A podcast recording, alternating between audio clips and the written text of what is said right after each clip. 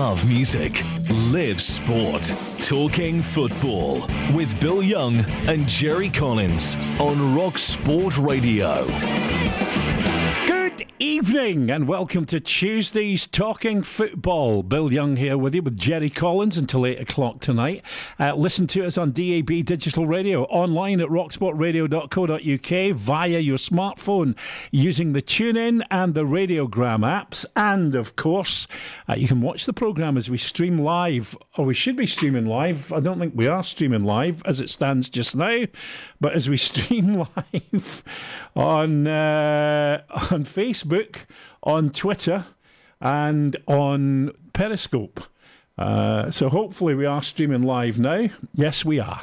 So if you missed us at the beginning, I was just saying it's Tuesday. Gerry Collins is in with me uh, tonight. We'll talk to uh, Charlie Richmond, our man in the middle, about the weekend's decision, and there are loads to talk about.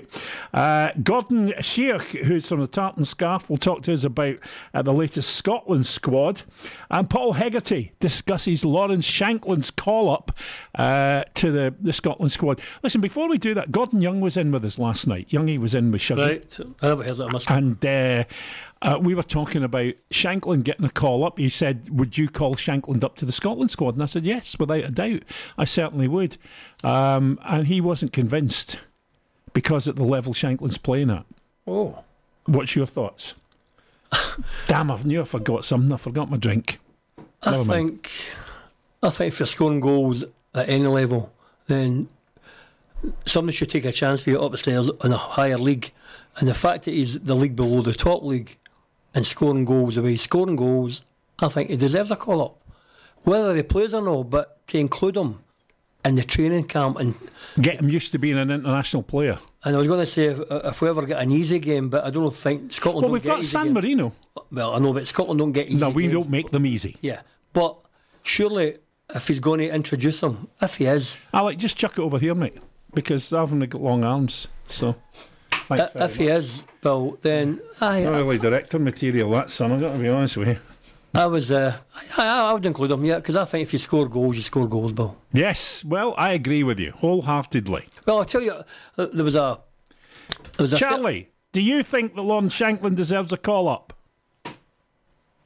You, you're 100%. You've got to play guys, or pick guys, sorry, who are playing with confidence. Uh, and I get the, the level issue. I get the level issue for that side of things, but you know, on confidence. If we can relate that to refereeing, when the guys go abroad as fourth officials, it's potentially the next kind of FIFA referees that go ahead to get the experience as being a fourth official abroad, and and it can work similar ways.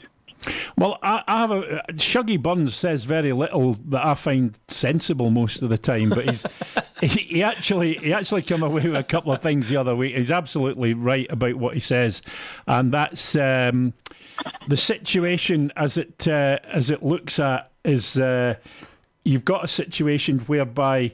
Uh, if you take on a manager and you're looking for a manager, and if you're looking for um, a player, take the ones that are hot. Yeah, hundred percent. And there's nobody. There's probably nobody well, uh, uh, is more confident or with as much confidence in, in Scotland at the moment. And even uh, we could look at this the standard of, of Russia in that aspect. But um, with no being any disrespect to San Marino, is that any better than the Championship with these part-time uh, players, etc.? So go and give them 20 minutes, half an hour, or something like that. And if he bangs in a goal, he's he's, he's going to be flying in cloud nine. See, Charlie, I I was saying to Bill there, there was a there was a scout at Celtic many many years ago, a guy called John Kelman, and it was 1985. I was playing Ayr United at the time, and I, I, every time I met him at a game, I would say to him, "Listen, you have to come and sign Alan McInally," and he said, "Nah, no for me, no for me."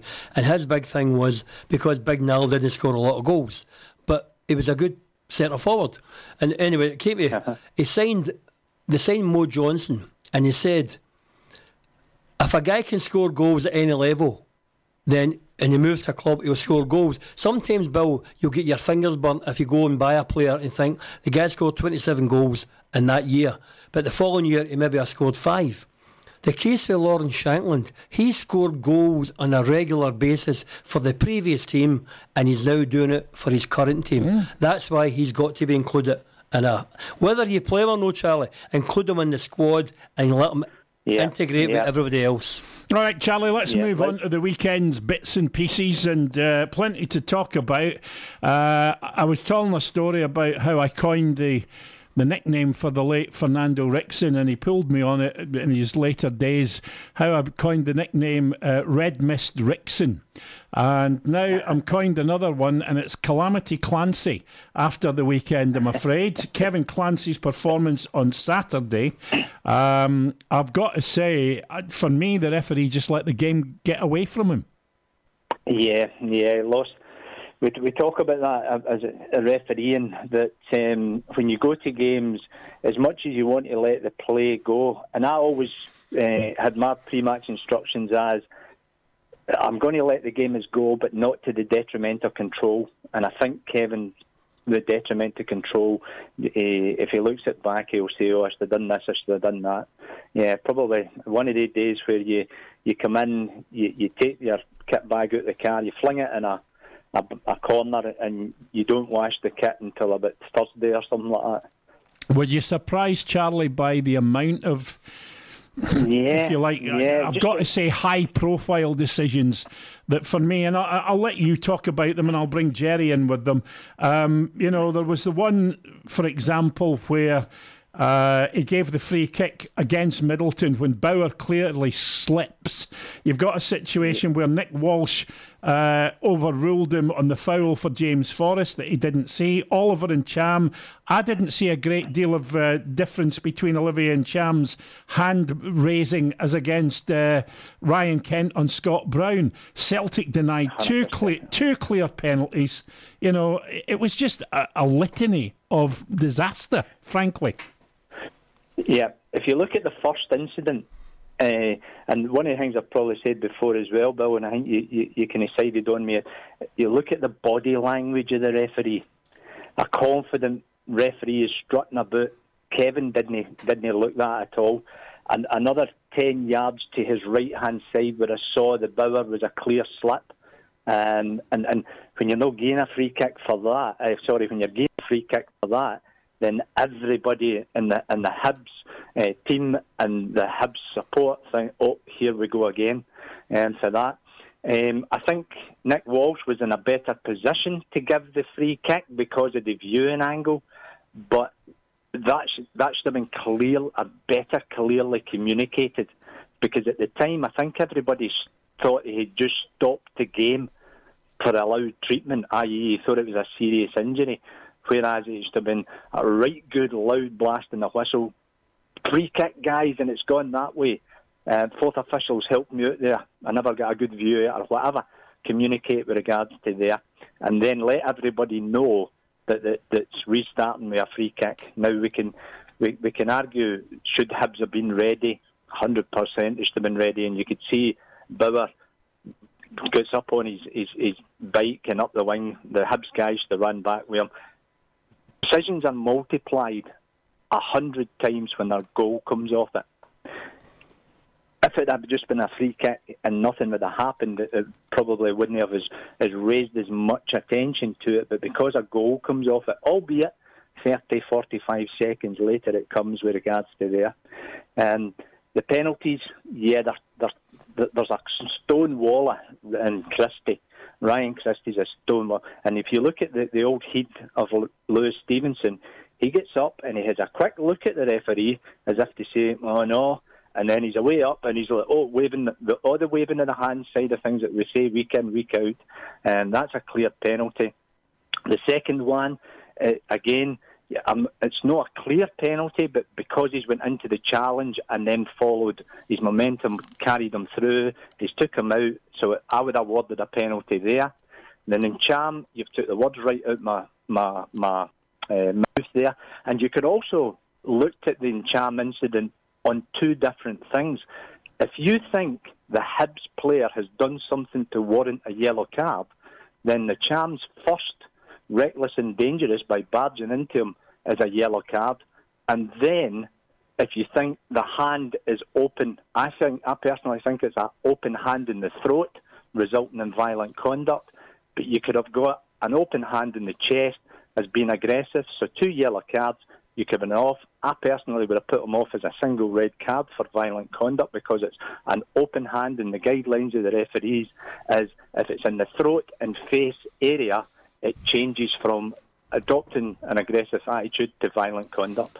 Gerry, come in and talk them through. You've, you've heard what ja- uh, Charlie's feelings are. I'm sure you've got comments to make on all of those incidents.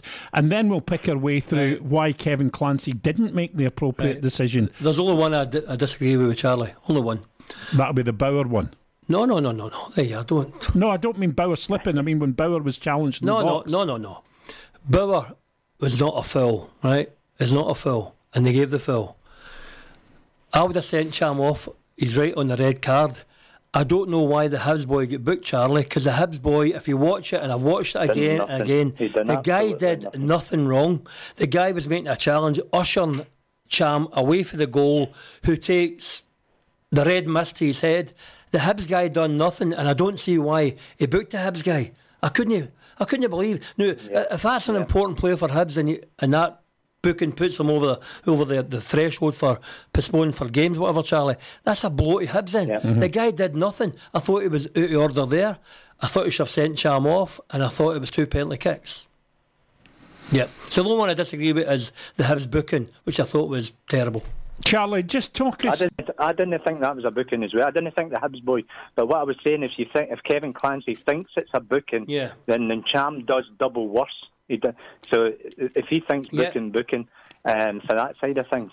But Charlie, even when the referee booked it, when they booked him, the Hibs guy is facing the camera. He's going, "What? Me? I, I Why are you booking yeah, me? What have I done?" Yeah. And I felt he'd done nothing. Hundred percent. He's done absolutely nothing. Yeah. Yeah. Is it just a bad day at the office, Charlie, or, or, or how did it go so terribly wrong for Kevin Clancy? Just, just lack of concentration at the, at the right times, um, and that's sometimes where he would go into that game and, and he would be on his his, his uh, toes, looking for stuff, etc., etc. And sometimes, and, and the penalty, the Ryan Christie penalty, the linesman, the assistant referee, should have been in his ear, buzzing, uh, getting his attention. And when Kevin doesn't give it, then he gives it for that side of things. It's just a bad day at the office. It's a lack of concentration in the in the side of things. And when you get one and you get two, you, you, oh God, you, you, you, you, you go inward. It's a bit like a striker uh, who misses one chance, misses two chances, misses three chances. The sign of a good striker is still to get into their positions and try and get the next one. If he misses the next one, oh, a wee bit again. And you just look at Kevin's body language, and it just always rotates in the way. It always collapses in the way, like Humphrey back it and down round, rather than strutting about nice shoulders, long things for there. So, yeah, that's the only thing I can defend Kevin with is a bad day at the office. See, when the Charlie on the the one you said, Bill, you said that the the Cham one was reminiscent to what it was Ryan Kent. To Ryan Kent, right? Yeah, I don't oh, yeah, disagree 100%. with that. You're, yeah, you're right. The one I, I, I kind of looked at was Bauer, or Boy, whatever his name is, Bauer. The Celtic conceded a penalty kick last season at Pittodrie with Izaguirre doing the exact same thing. The boy got the crossover and Izaguirre, followed through and took him out the game. Uh-huh. And it was a penalty kick. And I, I thought at the time it was a penalty kick. And the Celtic fans were going mad. But when you watch it, it's a stonewall penalty kick Izaguirre gave away, even though the guy crossed the ball because he took him out. And I thought they said Bauer was less a penalty than the Christie one. And I thought, no, I thought the two of them were stonewall penalty kicks. I would have given both of them, I have to be honest with you. I would have given both of them as well, yeah. Because that, see if that both those incidents happened in, the, in out with the penalty areas and anywhere in the park, because of the lateness of it, you're given the free kick. Charlie, and because it's happening in the penalty, just because ask... he gets the ball across, just because he gets the ball across, Gerry, the the, the incident is still live. Yeah, uh, yeah, if, yeah. If the ball goes out the park, if the ball goes out the park, it's a, it's a different kettle of fish. Then you maybe have to deal with a, a caution, etc. And what I mean is, if the ball's out the park and then the contact happens and the, yeah. the, the ball's dead, but because the ball was in, it's a, it's a penalty. It's it's yeah, it's just unfortunate. It's a bad day at the Yeah. office, and, and Kevin will look at the DVD and think, "I should have done this. I should have done that. I should have done this." I was I was arguing with pals, I mean, Charlie, regarding the, the sending off of H- Heckingbottom. And I, I mean, you correct me if I'm wrong here. I thought Heckingbottom was sent off for the comment to the fourth official rather than kicking the water bottle. Clarify that, Charlie. He was he was put away for for um, there's a terminology which is um, over and aggressive, uh, serious misconduct, and uh, and Heckingbottom was up into Nick Walsh's and he's in his finger as if to, I don't know the quote, but it was as if to say you caused that because you gave the foul, etc., etc. So that's what he was. That's what he was uh, of a of an offence punishable by foul and abusive language and insulting language, which was the red card, and that's why the red card came out. Kicking of the water bottle. Um, uh, does it hit the assistant referee? Yeah, some people get away with kicking water bottles and stuff, but it's actually the, the offence which is guilty by foul and abusive and insulting language, and that's what he's away for. And Paul, in his after-match interview, he's totally acknowledged the fact that he was out of order, and it was the correct decision. How it was handled to restart, I would like to think that Kevin would have got a bit of advice on how to do that, um, to make sure that everybody knows why the game was stopped and how we're going to restart the game. Charlie, Rangers got two penalties at the weekend. Uh, your thoughts on those? Were they both penalty kicks? Yes, when you look back at them, uh, yes, the, the the the first one again, the player dives into the tackle uh, on Morelos and should have stayed on his feet and ushered them, tried to usher him out towards the the, the goal line uh, from there. And the other one, uh, he's caught on the wrong side. And uh, and Gerry, hopefully you can back me up here. Any player caught on the wrong side. Their first initial reaction is to pull a jersey, trip him up, or something. uh, oh, You're my right, you're right, mistake. Charlie. My You're right. mistake my mistake and, and get in for there. So yeah, and sometimes as a referee and and and this the the general public will, will, try and maybe find this difficult to to understand. Sometimes as a referee, what's the easier decision to defend?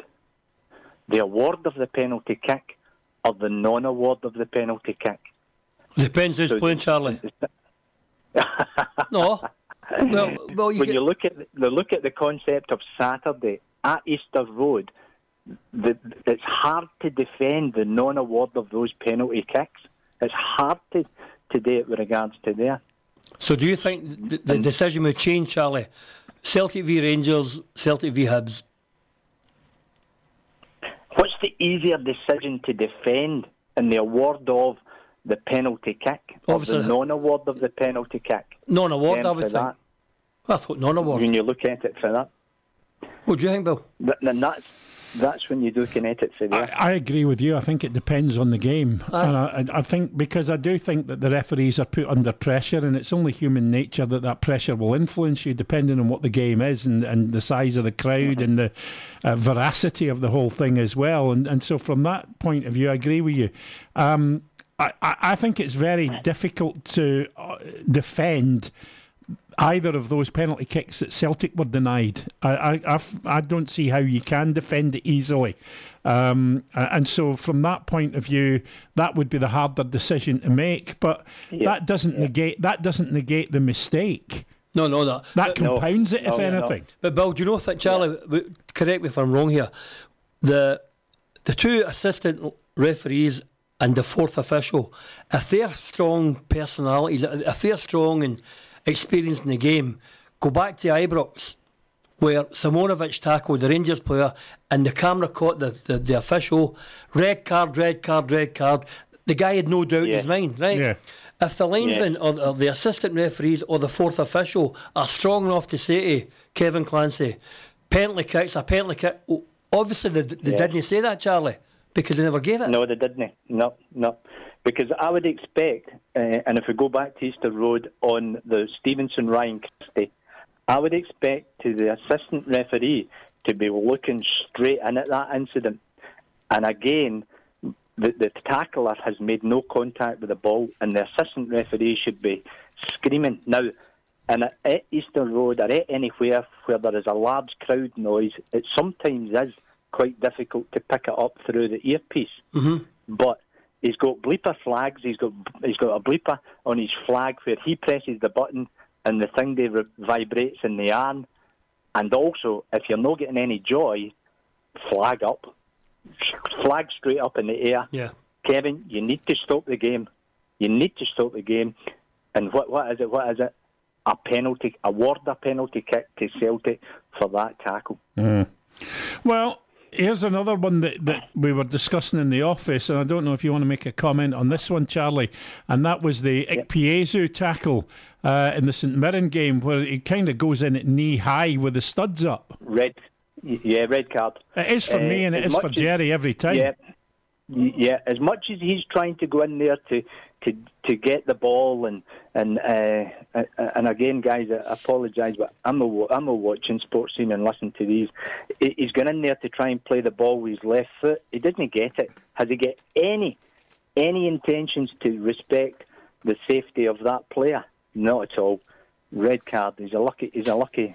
Uh, lucky boy not to be ordered off for that. See, I, Charlie, I thought it was a terrible comment with you two on. I did. I watched Sportscene. I thought it was a terrible I, I comment. stopped listening to it, man. Because I tell you why.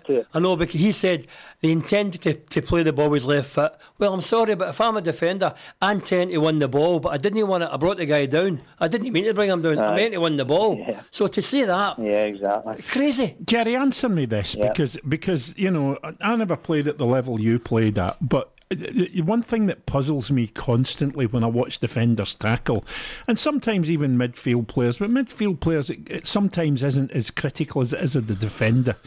Why do they tackle with their leading leg? I know. Why do they do it with their leading leg? You, you never, you're never going to get away with it. For a start, you're going in too high. You know, there's no way you're, you're never ever going to get away. Charlie, as a referee, and you see somebody, uh, you know, tackling with their leading leg, let me ask you how many times out of ten you would blow. Ten out of ten, probably. Ten, and, and, I don't understand uh, why they do it. Yeah. The, the only one I can think of is Kristoffer Ajer at Celtic. They played the European game last week and gave away a penalty kick. No, for me, Ajer came to Celtic under Ronny Deila as a midfield player. He's not a defender. Mm. So for him not to be a defender, I know he's playing centre half, but he's not got any defensive thoughts in his mind. He gets caught out of position, which means he's got to dive in, he's got to lunge in. And you watch how many times Ajer lunges into tackles because he's not in the right position mm. where he should be because he does not think as a defender. Simple as that. But this tackling with your leading leg, I just don't get at all. Yeah. You, you, know, a ten out of ten, you're going to get done yeah. for it every yeah. time. Because yeah. if you miss the if you miss the ball, you're just creating that hurdle. You're just creating the hurdle, or you, are wiping the guy out. You're going in thigh high. yeah, yeah. You know, it's crazy. Uh, let's talk about Killie St Johnstone penalties.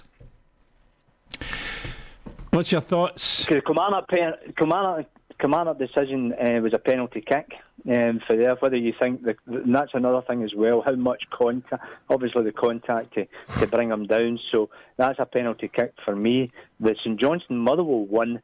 No, I, I thought that's what the, that's what the normal defender does nowadays. Is, is he puts his arm across. To, to usher the ball away, he's thinking he's actually going to usher the ball away, and I think um, Davidson has won that has, has won that penalty more than it actually being a penalty. I didn't think that was a penalty kick for that one. Did you think Davison would have got the ball, Charlie? Davis, as in Davison, the St Johnstone player. Oh, right. Oh, the, sometimes the, the relevance of the ball uh, as no one can as, as no one can think. See if you think Davison is getting the ball, is getting a header then you're thinking penalty kick and red card because uh-huh. he's denied them an obvious goal scoring opportunity. So for so me, Charlie, so you're looking at that. You're right. You're right. For me, Charlie, he wasn't getting the ball anyway, and I thought he, he kind of played for it. I thought he played for the penalty, and I thought he conned the referee. See, I, see this business I don't, though. think it was a word.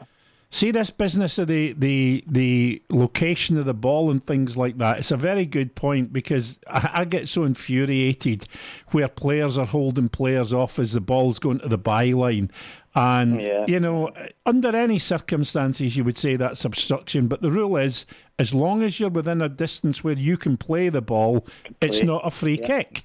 And I don't get that because if you make no attempt to play the ball, it becomes surely immaterial. Yep, yep, that's right. Uh, Steven Pressley was a great, great uh, architect of that um, act, and the amount of times I used to give free kicks against him, and he went off his head. He went absolutely off his head. And you're saying you're making no attempt, Stephen. I, am I'm ushering it out. I says, you're ushering the player out. You're not ushering the ball. And for that, you're two or three away from that. And that that's something that's went on uh, years and years and years, and it's no really a hundred or uh, well managed is maybe a better word to use. Charlie, just come back to Motherwell, the Liam Donnelly sending off. Your thoughts on that? Yes. Um, again, looking at full speed uh, with the, the, assistant referee looking in at it from that point. There's also an, an elbowing incident prior to it as well. So um, uh, it would be interesting to see what he, uh, he actually got sent off for. Mm-hmm. Um, was it the elbowing incident or was it the, the stamping or the standing on him? Because sometimes when players fall, as much as they're genuinely trying to get out the road of them, they, they stand on them for that side of things. And, and again, um, the, the, the motion of coming down, looking at a distance, um, would, would an easier, and this is where I go back to an easier decision to defend the, the sending off for that. I'll bring in Gerry in a minute, yeah, but I've I've got I to think, say, yeah, watching it, I thought the boy was trying to avoid him. I didn't think he did stamp yeah. on him. I thought he, I thought he, and I'll tell you why. Because if you look at it and you look at it slowed down, you can see him actually changing his stride pattern. He kind of uh-huh. shuffles his feet to change his stride. Uh, and that's uh-huh. why I thought he's not intentionally caught him. He was trying to change his stride to get over the top of him. Gerry, you might disagree. Uh-huh. You yeah. might no, think it was. No, I, th- I, thought it was accidental. I didn't think it was a stamping. I didn't even think it was a booking. Uh, uh, maybe because but then Charlie might be saying maybe it was because of the other incident. It might yeah. not have been. Maybe it was the elbowing. Yeah, yeah maybe it was the elbowing. Because um, I, for that I was astounded, thing, so. Charlie, with the red card, and I thought, surely God, it's no for for uh-huh. what he did. Because I, I, I never seen him deliberately stamp on him. I seen him changing pace like you, Bill, and going for the ball. I never seen him doing that. Unless, he changed his stride. Unless he gets sent off uh-huh. for what Charlie's saying prior. Mm. I don't know. What about the wee Japanese boy for Hearts? I think it's Meshino. Meshino. Uh, you know, again, I thought he played for that. He went down in instalments. He went down in instalments for that one. it's not nothing each. We're under pressure here. Can I get my win bonus? Oh, there's a leg. Oh, there we go. I'll just Charlie, did they book him for it? No, he didn't. No, he never. No, he, just, no, he, no, he played on. Yeah, he played on. Would you have booked him for it, Charlie? Uh, and probably in the hindsight of the game, no, but I just played on as well. Uh, and I maybe went back and had a word with him, as if to say, I don't know what you do in the country you've came from, but uh, we tend to stay on our feet a wee bit better here in Scotland. So uh, let's get on with the game from that point. Charlie, what about the, the Hamilton Livingston penalty? Oh, yeah, that's a good yeah, one. Yeah, the goalkeeper comes out with the intentions of getting the ball. Does he get the ball? No, and therefore he comes on and he hits he hits the player for that side of things. So I can see why that penalty was given. Hmm. again, again, it's again, it's the, it's back to the Celtic Hibs game. The, the, the, he played Christie's played the ball away, and then there's contact with regards to there. The goal, the the uh, attacker, the centre forward, has headed the ball, and then the goalkeepers came from that side of things. So I can see for that. If you're asking me if I was refereeing that game, I wouldn't have gave that penalty. No, neither would but I. I can see why. I can see why it was given. I think the, the goalie actually made a dog's breakfast of it because he never even got any height on him. You know, it was. It, it was. He made he a late in the way he was yeah. yeah. Everything was wrong about that attempt to get the ball. He was late getting there. He didn't get up. You know, it was just messy. But for me, was it a penalty? Yeah. I would have said no. Charlie, no, I, if I was refereeing that, and that side of things, I would have said no because also as the striker heads the ball, his arm comes back as well and makes contact with the Hamilton goal. Uh, no, the Hamilton, the um, who, who the Hamilton? Livy. Livy.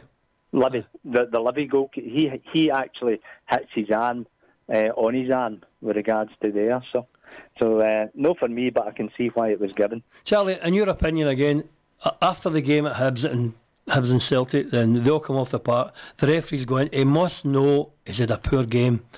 Would there be dialogue after, after the game? Because Nick Walsh intervened with a free kick on Forrest, but then didn't he intervene with the two penalties? Would there be dialogue to say, oh, hold on a minute here, Nick, help me out? If you've seen the, the free kick that I didn't see, and you've rightly so, and it was a free kick, why did you not indicate the two penalty kicks from your vantage point? So would there be dialogue after the game on that? 100% it would be dialogue from that point of view. Nick would realise that the free kick happened what, 10 yards in the park right in front of him. Yeah. Happened at the halfway line with regards Nick Walsh's credibility getting involved in a penalty decision 40 yards, 50 yards away. You go, you've got to think about it for that. Unless Nick is sitting there, and I know it, we get carried away with this, he's got to be 150%. Nick Walsh has got to be as sure as he's standing there breathing fresh air. Yeah. He's got to be sure to give that. So, yes, you can look at it for that. The fourth official, I wouldn't have, I wouldn't have rested any blame, if you want to use a word, for not getting on the assistant referee is much closer to both right. those incidents, and the, the, there must have been dialogue between the two. There must have been, with regards to there. It's it's the area. Do you think about the credibility of the official in that area? Um, with regards to that, you've got to be hundred percent and giving it for them and then the observer will come in and what we said with regards to that concept. So dialogue after it from that point of view. And there's also pre-match instructions. So if there's anything that you don't think I've saw as the referee and you've got a clear view of it, come in and give me the decision um, for there. Yeah, mm. Charlie, out with the fourth official. Sorry, out with yep. the fourth official. Would would uh, Clan, Kevin Clancy work with the two assistant referees on a regular basis? Uh, or, maybe, or would maybe, it change? Uh, he'll, he'll, certainly know work with them uh, the next time, so it might be a, a, a one in four.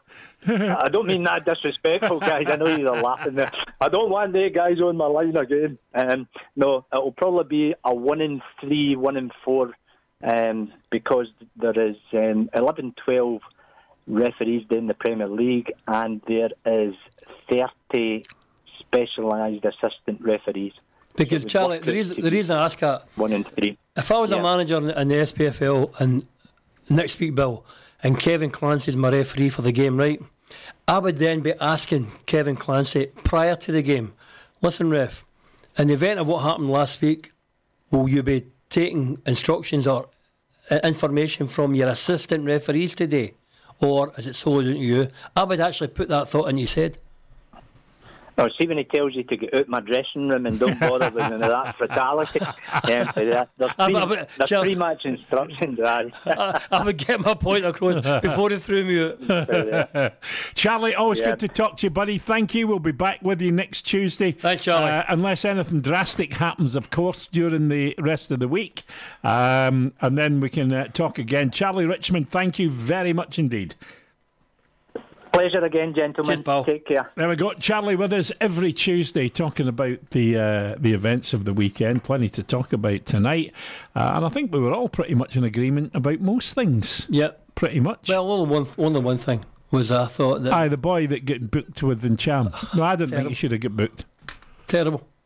Mm. Absolutely shocking. Mm. All right, let's take a quick break. We'll come back and we will talk about the latest Scotland squads. Have you picked up the Feel the Heat brochure from your local Plumbase? Get one today and take advantage of great offers, including Polypipe's Polymax 100 piece fittings bucket at £99.99. That's a 15% saving on purchasing individual pieces, and it's exclusive to Plumbase. The Polypipe Polymax 100 piece fittings bucket is just part of the Polypipe range available in the Plumbase Feel the Heat brochure. Shop online now at plumbase.co.uk or grab one from your local branch. Motorpoint, we put the super into car supermarket. We're here to save the day with a choice of over 7,000 low mileage, nearly new cars. Find your next car in a flash with our lightning fast service and same day drive away. Plus, with Motorpoint's price pledge, if you find the same car for less, we'll match the price and give you a £50 Amazon voucher. Visit Motorpoint Glasgow today, just two minutes from junction 3 of the M74. T's and C's apply. See website for details. The list of things you need to do gets longer at this time of year, whether that's for the house or in your business. So take one thing off your list right now. Your septic tank could need emptied. Let Grant Henderson Tankers empty your septic tank in the home or work, farm, factory, or workshop at very competitive rates. We are septic tank specialists, experienced, safe, and dedicated to environmental safety with our own licensed disposal site. Find out more at wemovesh.it or call 01698 284 987. Grant Henderson Tankers. Let the experts manage your waste. If you were persuaded by Lloyds or the Halifax or any other bank to move your savings into a stocks and shares ISA or unit trust, which then ended up losing money, it's time to contact Goodwin Barrett. Text GOOD to double six treble seven. Goodwin Barrett have already helped thousands of customers recover millions of pounds. Text GOOD to double six treble seven now. Goodwin Barrett. You don't need a claims management company to make a complaint, and if unsuccessful, you can refer it free to the Financial Ombudsman. Love music, live sport, talking football with Bill Young and Gerry Collins on Rock Sport Radio. Well, it's that time again. Yet another Scotland squad is delivered upon us. Gordon Sheach is uh, from the Tartan Scarf. Gordon, thanks for coming back on with us again. Uh, I'm assuming you've had time to look at the squad and digest it. What's your thoughts on it? Hi, Bill. Hi. Thank you so much for having me back on. I'm delighted to be here. Um, I have I have had a good look at the squad. Um, you know? I think what's interesting is that there's only four changes from last time. You know, you've only got four players that were called up in the last squad that aren't in the squad this time, and I think it probably looks like Steve Clarke's trying to get some real consistency of selection going. One of the things I would say for me again is, and Gerry brought this up last time, is is looking at defenders. Uh, and the ones that Gerry doesn't consider as out and out defenders, uh, that they're kind of other things put in defence, and we'll get to that in a minute. I'm sure he'll talk us through it. Um, but again, I just look at the, the strikers, the, the forwards, and I, uh, Ollie McBurnie for me, I just I, it's an empty shirt. I, am sorry, I, I'm going to be that blunt about it. He runs around, and I'm sure the boy's well meaning, but he's as effective as an ashtray and a motorbike, as far as I'm concerned. Johnny Russell travelling all the way from Kansas, he's either got to st- start him or he's got to leave him out. He's got two choices with that one. Uh, Lawrence Shankland, Dundee United, we've had a wee bit of debate on that one. We think if he's scoring goals, whatever level above uh, uh above a certain level, and Championship would qualify, you've got to include him in the squad. Whether you play him or not is debatable. Ollie Burke, is he doing any better uh, at Alaves on, uh, since he's gone there on loan? James Forrest and Ryan Fraser are the only two that I can see for me are automatic picks, Gerry. Are they? I mean, uh, well, they're playing at a good level and they're contributing. I know James Forrest, a lot of people criticise he's inconsistent. He has good games, he has bad games. Yeah. But I don't see anybody that's stronger than him. And Ryan Fraser, I like. I think he works hard and he does a good job for he does a good job for Bournemouth. I think you're right as well there. But I think when I look at James Forrest, um, if you're a white player, Bill, the white player should be getting the ball and going by. White players for me was the late great Davy Cooper. Jimmy Johnstone, Davy Provan. Who, by the way, I must say, and we missed it last night, so my apologies to, to Celtic fans. Yesterday would have been uh, Jinky's 75th birthday. Was that right? Yeah. I didn't know that. But they, they, for me, they were wide players that would go and John Robertson go by people. I don't see James Forrest in a Scotland jersey can buy MD or a Celtic jersey because when he gets the ball, the ball gets rolled back. We lost a goal at Hampden Park because when O'Donnell passed the ball to Forrest, sorry, I beg your pardon, to Fraser. He goes beyond him. We get cut out, and Belgium scored a goal against us. I don't see white players taking the ball and taking people on. They wait for ov- people overlapping so they can give the ball back again. So I, I'm no I'm no struck in, in more white players to be honest with you. What's But- your thoughts on the squad ge- generally, Gordon? Um, look, I think given given the results last time, I mean the Russia game was just absolutely bitterly bitterly disappointing, and then obviously with the Belgium result, I think realistically our chances of qualifying out of this group are effectively gone. So that means for me, Steve Clarke, all he has to think about with the squads he puts together is who's starting the games in March in the playoffs. Right now, as it stands, we've got a home game against Bulgaria, Israel, or Hungary. That's the game. That's the only game in town for me. So I think, as I said about the, the consistency of selection with only four changes from the last squad to this one, I think he should be looking to create a squad that's going to play basically every game up until that, because that's the, the only important thing right now is getting a team that's ready for those games. Gerry? You're right, but we, we don't know what Steve Clarke's thinking. If he's going to play the teams that he thinks will be the teams in the playoffs, then that's fine. Brood them in, let them play, let them gel together. If that is the case, then go with what he thinks is his strongest team for the playoffs. And if he does that, then I'd be happy. Well, let me ask you both this. If that's the case, and there's only been the four changes, like you say, Gordon, looking at this, is this our strongest or our best squad that we can put together? Um, for me, not quite yet. Um, I think there's still there's still players that aren't getting in the Scotland squad for, for reasons other than what they're doing on the pitch. I mean, Kieran Tierney, I think once he's established as as first choice at Arsenal, I think it'll be really hard to argue against his inclusion in the squad at least. Um, there's other defenders as well that you know once John Souttar gets back fit, you could probably make an argument for him. Scott McKenna, I mean Leigh Griffiths as well. Once he's playing regularly for Celtic, it's hard to make an argument against him. But I think for the, for the players that are available right now and are playing football right now, this is probably the best squad we can put together. Do you think it is, Gerry? It probably, aye, it probably is. Yeah, yeah. I, I don't, I don't see it wrong with the squad, but that's the best we've got, Bill. That's all we've got. We've got to try and get the best out of what we've got available, and that's what he's trying to do. But the only thing that would worry me is what formation do we play? Do we play the four-two or four-two-three-one? If you play with a lone striker, I- Uh, I've, I've got to agree with you as well. To bring Johnny Russell from America and no play him, You've either got to play him or leave him out the squad for me. you, you've got to play. If, if you're the player and I'm, and I'm the manager, and I'm telling you, oh, by the way, you're coming from America, and you come and you turn up for the week, whatever it is, Bill, and you don't play, it's a wasted journey for you. It's time you could be with, with your family back in America with your parent club. So I think to, to bring Johnny Russell in, he's got to play him. Got to play him. And is Johnny Russell looking at the the people that we've got there? Is Johnny Russell an automatic pick for you, or is it just because he's No, coming I- from America? I think I, think Johnny Russell's good as what you've got there. Mhm. Um, if you look at the, the players that's played there, I mean, for me, McGregor's been disappointing for Scotland. Ken McLean's been disappointing. So why not play Johnny Russell?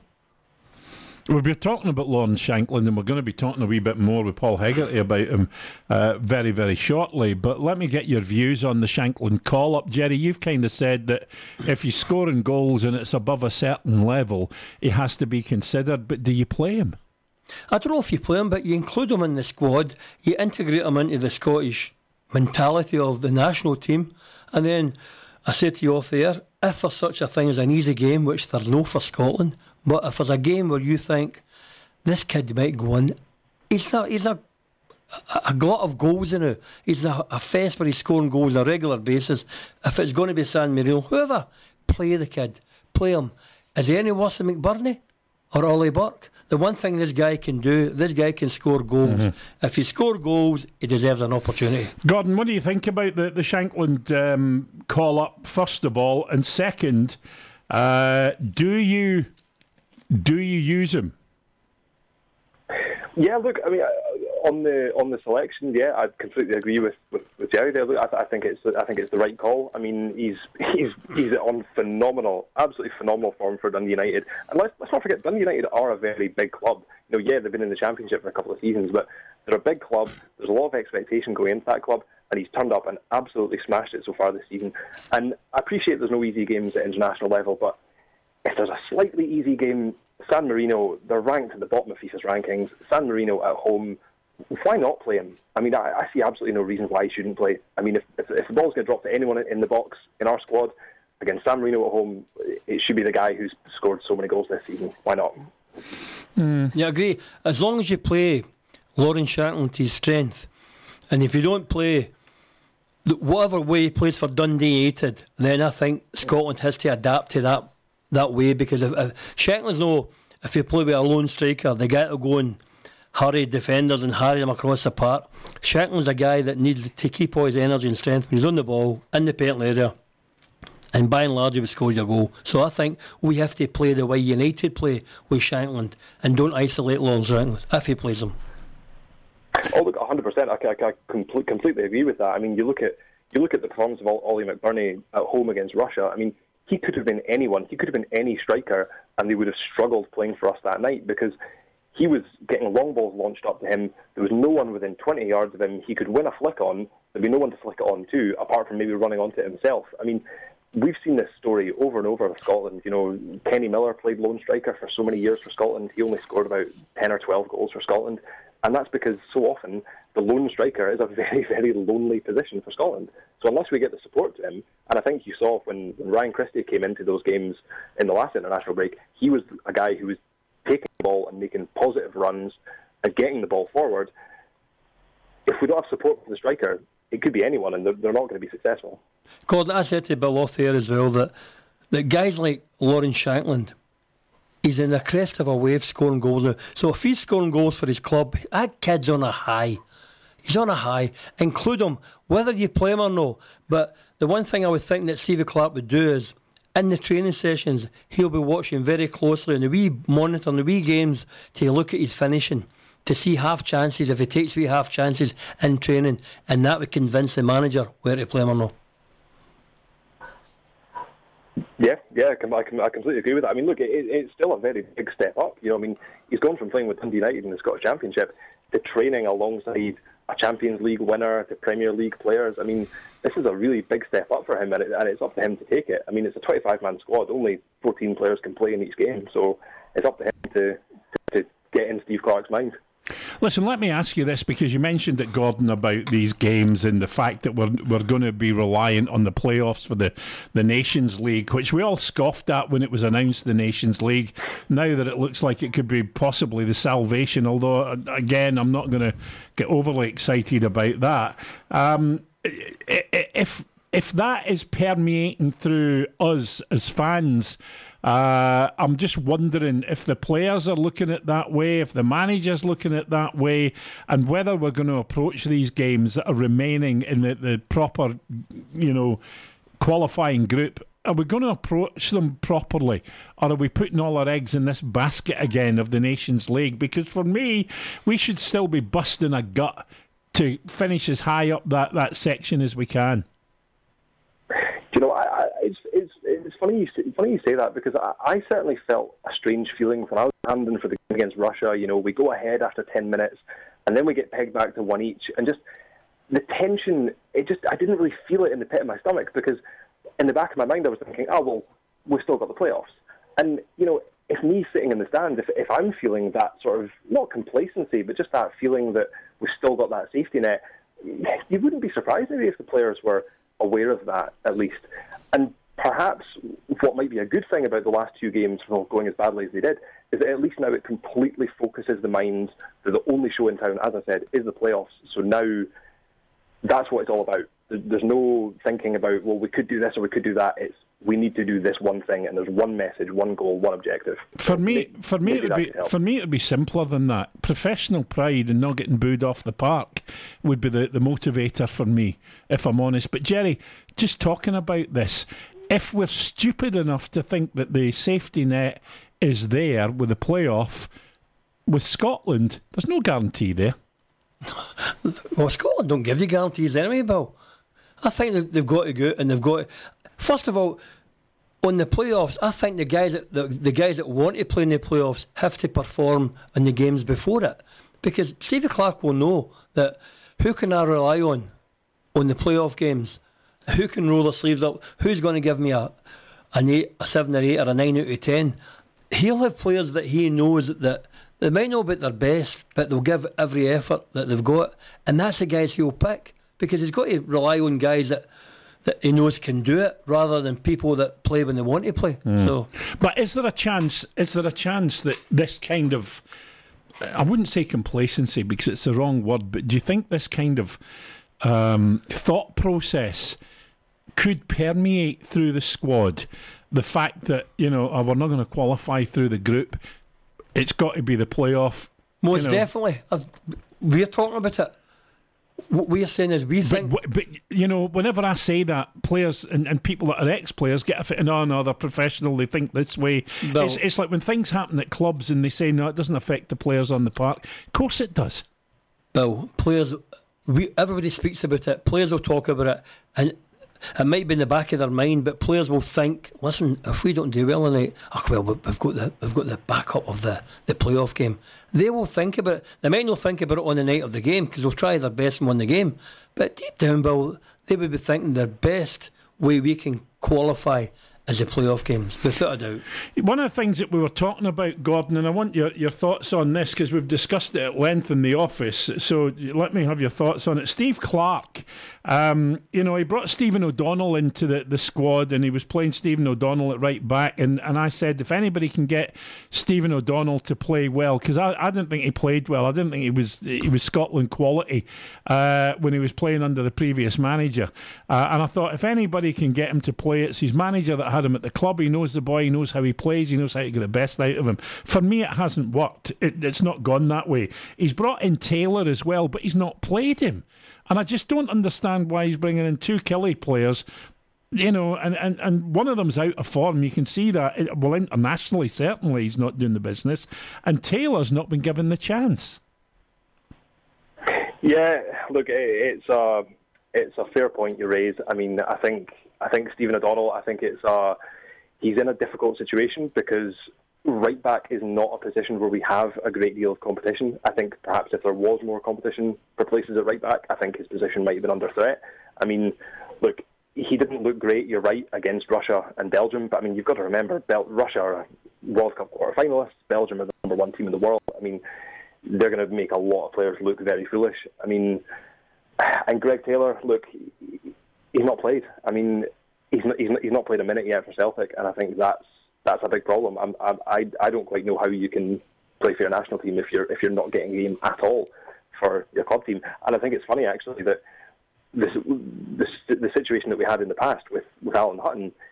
Oftentimes, he was getting more games for Scotland in a season than he was for Aston Villa. Mm-hmm. You know, and, and again, that's because right back's been a persistent problem for us. But he was still a player that gave you all. I said to Bill before, I would like to have seen the previous manager, Alan McLeish, introducing Alan Hutton into the into the squad, just because of his experience, where he could maybe help and talk people through the game. But they didn't do that, and they brought in Stephen O'Donnell. I think Big Alec gave him two caps before um, Steve Clarke got the job. But I don't think Stephen O'Donnell was international class. I don't. I know he's the best we've got but I still think there must there must be right backs out there that we could go and groom and bring on for Scotland. There must be. But I, I, have only just seen this. Uh, this isn't from me. This is from our producer, uh, and he's put Ryan Jack at right back question mark. Anybody want to he give their thoughts there. on that? No, he can, he, he, he, he can play there. I mean, he's, he's he's done so in the past, and there, there was actually quite a lot of chat before the game against Belgium that Ryan Jack might play at right back. So, and again, and again, you know, these games that we've got coming up between now and the playoffs, that's for experimenting in for for something like that. You know, I mean, that that's it's a perfect opportunity because really we're in a no lose situation with these the games in the remainder of the group. You know, San Marino at home, Kazakhstan at home.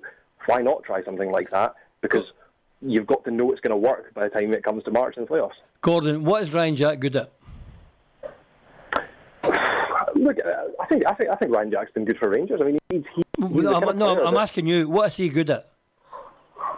Well, for me, he's he's the kind of player that I think he's almost at his best when he's not in the team because that's when you kind of notice that there's a gap in the team. He's the kind of ball-winning, ball-carrying sort of water carrier in the centre of the park. You know, in the same way that, that Darren Fletcher's value at Manchester United was only seen after he came out of the Manchester United side, and all of a sudden the midfield was full of holes because he was the one plugging them. It's the sort of it's unfancied, it's un, unglamorous work, but someone's got to do it.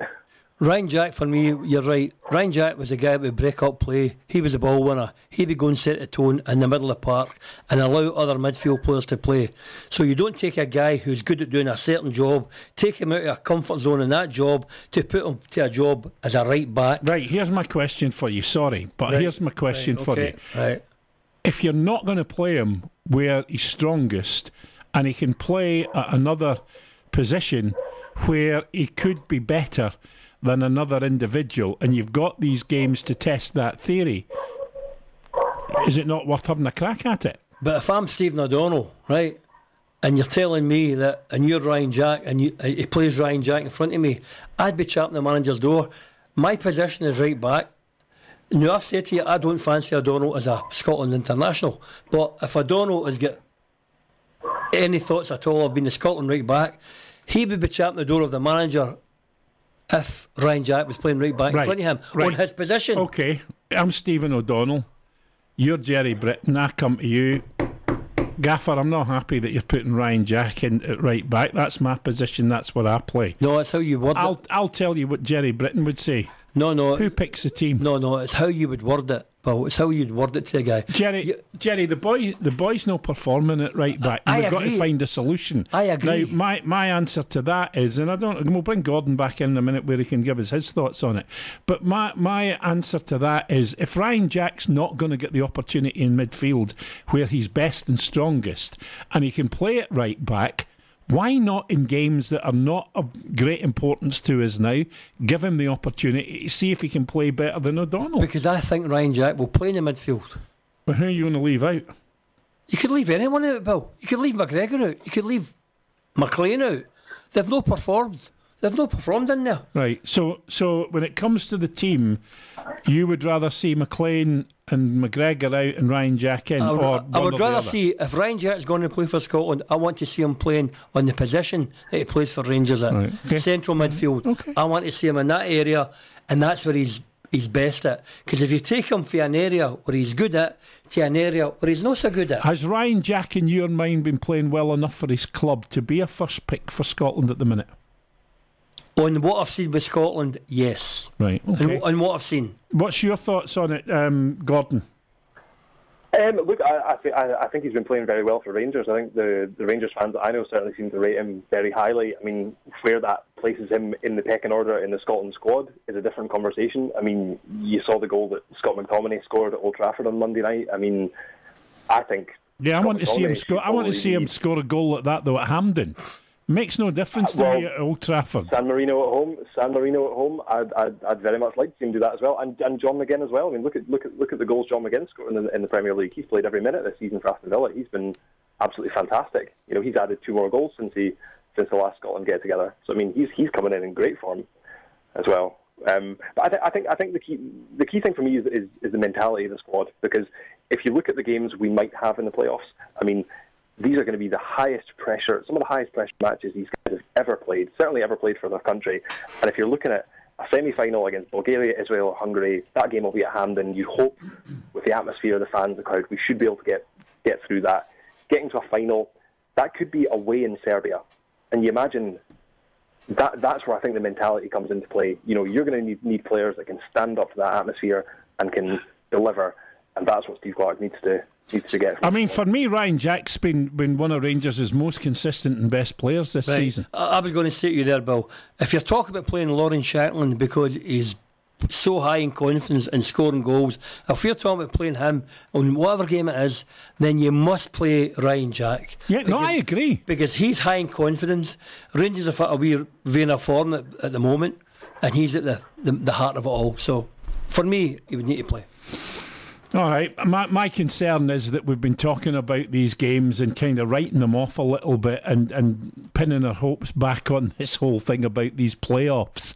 And I don't think we're in a position to actually be able to pin our hopes on anything uh, because it, that's when it, it goes horribly wrong for us in these situations.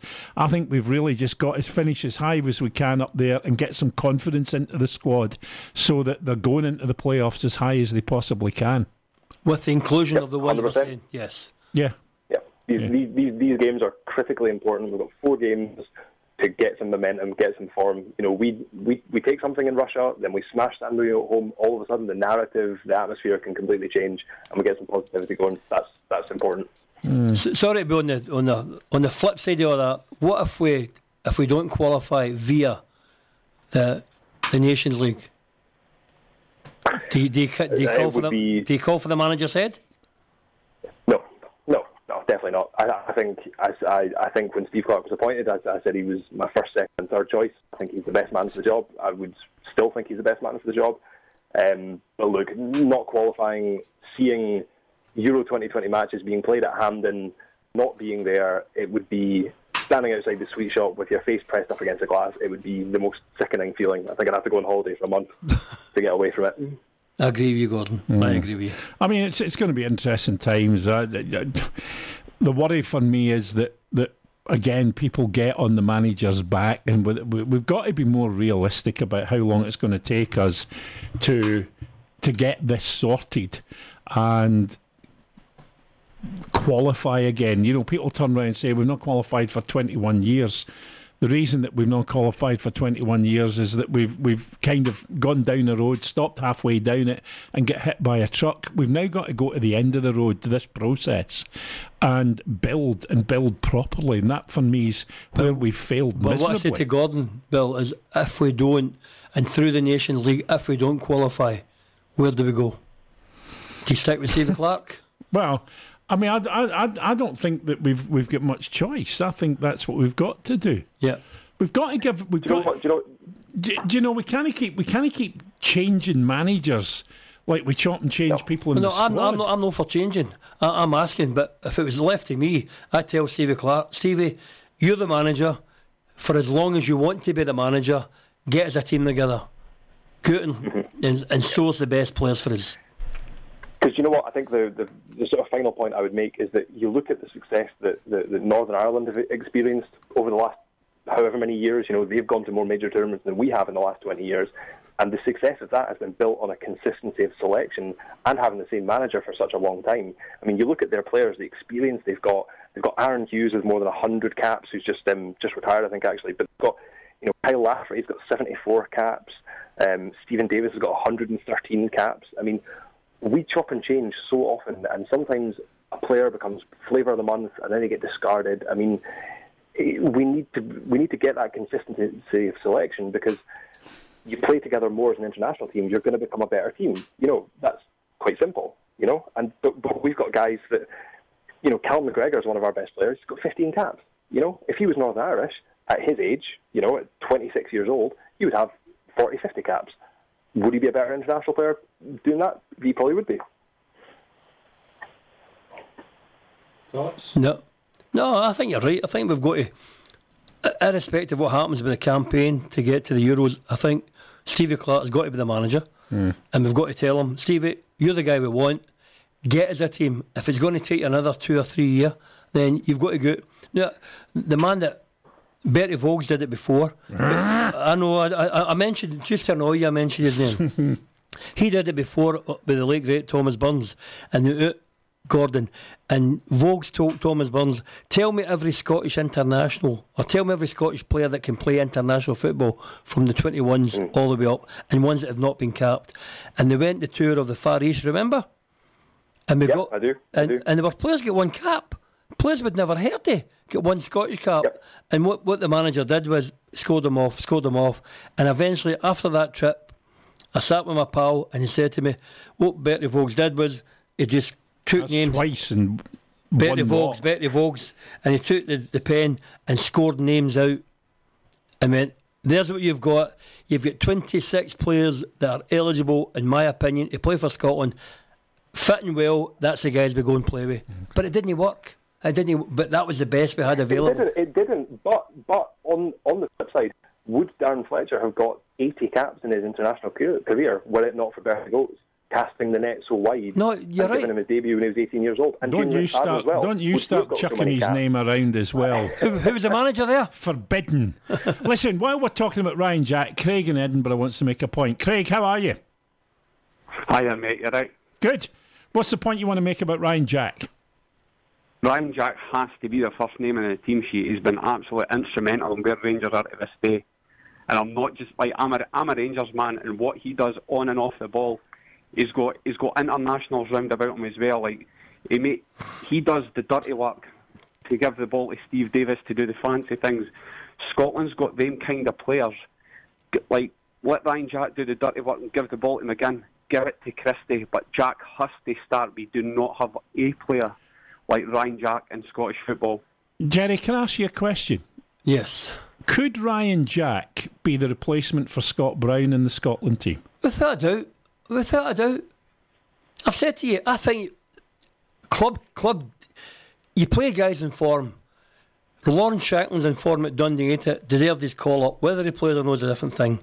Ryan Jack is probably playing the best of his football of his career with a team that the, the caller's right with, with internationals run about him. But he's now came to the fore. And when you have, whenever you see Rangers winning, Ryan Jack's in the middle of it all. He's breaking things up and he's I would play. I've said to you before. I would play Ryan Jack in the next game along with Lawrence Shankland. Definitely. Definitely. Craig, what's uh, what's your thoughts on that? A hundred percent. The thing is, the thing is with Ryan Jack, might, his name might not be in the plaudits in the paper. He might not get the man of the match in the tannoy, but he's constantly at eight or nine, nine out of ten every single game, and that's his standard. I he think I think he's been Rangers' most consistent player and best player this season. I have to be honest with you. Without without a shadow of a doubt, he's Mister he's Mister Reliable. He, he knows what he looks after the ball. Scotland do not have somebody to look after the ball. We went one 0 up against Russia, and we just folded like a deck of cards. Like it was a hot potato. There was nobody there to stand up and say, "Listen, we're one nil up, ball in the foot, like foot in the ball." and and then look for that simple pass and slow it down. It dictates the tempo. We have nobody like that. McGinn will run all day, and McGinn will be your hundred mile an hour man, box to box. But he's, but we've not got a Ryan Jack. Gordon, what's your thoughts on what Craig said?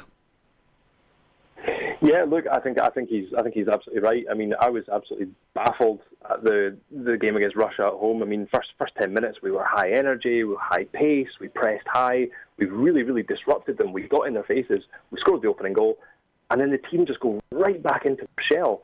We just invited them on, and we never came back out of our shell, you know, until we were two one down. It just it, it, baffling, absolutely baffling. So yeah, if we if we if we can have someone in there that can keep us up the park great.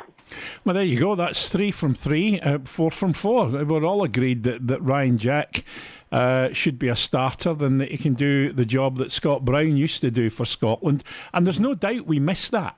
We miss what Scott Brown did for Scotland. You can't get away from it. We do miss it. I think. Uh, I think as well, Bill.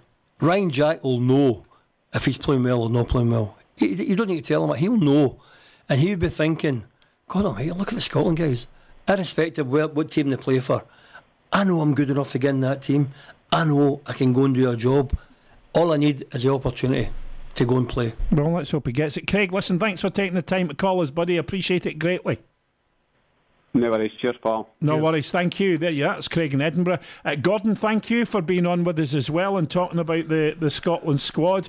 Uh, time will see where we get to and how we get there. Um, and I'm sure we'll talk again at some point yeah. before the journey's over. Uh, but thanks for being Absolutely. on with us tonight. Cheers, Gordon. Not at all. Thank you so much. Cheers, guys. Speak soon. Thank you. Bye bye. That's uh, Gordon Sheach from the uh, Tartan Scarf. Thanks to Craig for giving us a call tonight as well. We'll take a quick break. We're going to speak to Paul Hegarty uh, about uh, Lon Shankland's call up. That's all to come. Uh, listen, if you've got anything you want to make a, a point about the weekend, um, we'll talk a wee bit later about some of the games that happened over the weekend. Uh, if you want to call in, you can do. You're more than welcome at any time. It's 0333 9000 442. Imagine raw power, supreme skill hand to hand combat, and national pride. Imagine putting your body on the line for the greatest prize in world rugby the Rugby World Cup 2019. Rock Sport Radio will bring you comprehensive coverage of this titanic battle between the world's top teams. Who will reign supreme? Will it be Northern or Southern Hemisphere? Rock Sport Radio's Lewis Stewart will be in Japan to give you the latest team news and reports from all of Scotland's games. The Rugby World Cup on Rock Sport Radio, brought to you by Motorpoint Glasgow. Just get the ball over the post at Motorpoint Glasgow's Conversion Challenge to win two tickets to the Six Nations. Find them just two minutes from Junction 3 off the M74. Do you hear that? That's your family coming round to your new house for Sunday lunch. Your son opening the door of his first home. Visitors arriving at your guest house. Friends coming over to watch the football. Scottish Building Society offer a range of mortgages, so we can turn this into this. Love. Scottish Building Society. We've been helping people open doors since 1848. Call us today on 0345 600 4085. Scottish Building Society is authorised by the Prudential Regulation Authority and regulated by the Financial Conduct Authority and the Prudential Regulation Authority. They've had your money long enough. Now's the time to act. If a bank like Lloyds or the Halifax persuaded you to move your savings and you lost out, don't miss this opportunity to get your money back. Text GOOD to double six treble seven, and Goodwin Barrett could help you recover monies you thought had gone for good. Don't miss out. Text GOOD to double six treble seven now. You don't need a claims management company to make a complaint, and if unsuccessful, you can refer it free to the Financial Ombudsman. It's easy to put things off. I'll sort it tomorrow. It'll wait. Well, turns out if you're a man with prostate disease, the sooner you spot it, the better it can often be treated. So if your dad or brother have had prostate cancer, or you're having trouble with your waterworks, do something about it. See your GP or visit prostatescotland.org.uk for more information. Prostate Scotland. Pull your finger out. Love music, live sport. Talking football with Bill Young and Gerry Collins on Rock Sport Radio. Okay, it's Tuesday night. It's Talking Football. We're uh, live across central Scotland on DAB Digital Radio, online at rocksportradio.co.uk, via your smartphone and smart speaker using the TuneIn and the Radiogram apps. And you can watch the programme live on Facebook, on Twitter, and on Periscope. Let's welcome an old pal and guest tonight, uh, Paul Hegarty. Heggs, good to have you with us. Gerry and I, and this is true, I kid you not, we're just talking about a team you nearly went to. Again. Again.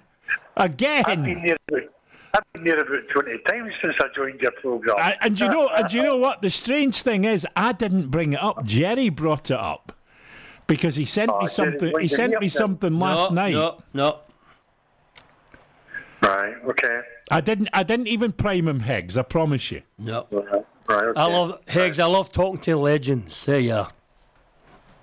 Well, you've got the wrong person, Gerry. No, no, you're too modest. How are you, my good friend? I'm fine, Bill. I'm fine, Bill. I'm uh, had a good weekend, and obviously uh, our, our team's won, so uh, that was important. Yeah, yeah. Good. Uh, Lawrence Shankland, it's uh, a good uh, banner to be waved for Dundee United. Uh, what's your thoughts about his inclusion in Steve Clarke's squad, Paul? Uh, Bill, it's, a, it's, it's great for the club. It's great for the, the youngster Lawrence, and uh, it's great for the, for the team. There's, there's nothing really to lose because obviously we're not going to qualify uh, in this part of the championship, but obviously we might be able to do it uh, in the next bit. But I, I think there's nothing to lose because he, he's the kid's on fire. Um, he scored for 13 goals in, in seven league games, uh, and in total 15. And I was looking up his, his track record with Ayr United there about an hour ago, and he scored, scored 63 goals in 74 games for Ayr. And I know, I know it's a championship, and I know it's uh, a, a division below, but you know, why not give the, the, the, the young guy a, an opportunity? And you know, if if he, if he doesn't do particularly well, well, nothing ventured, nothing gained. I think I think it's great for everyone concerned. And the game the game on Saturday, he scored three goals. He scored a goal after one minute.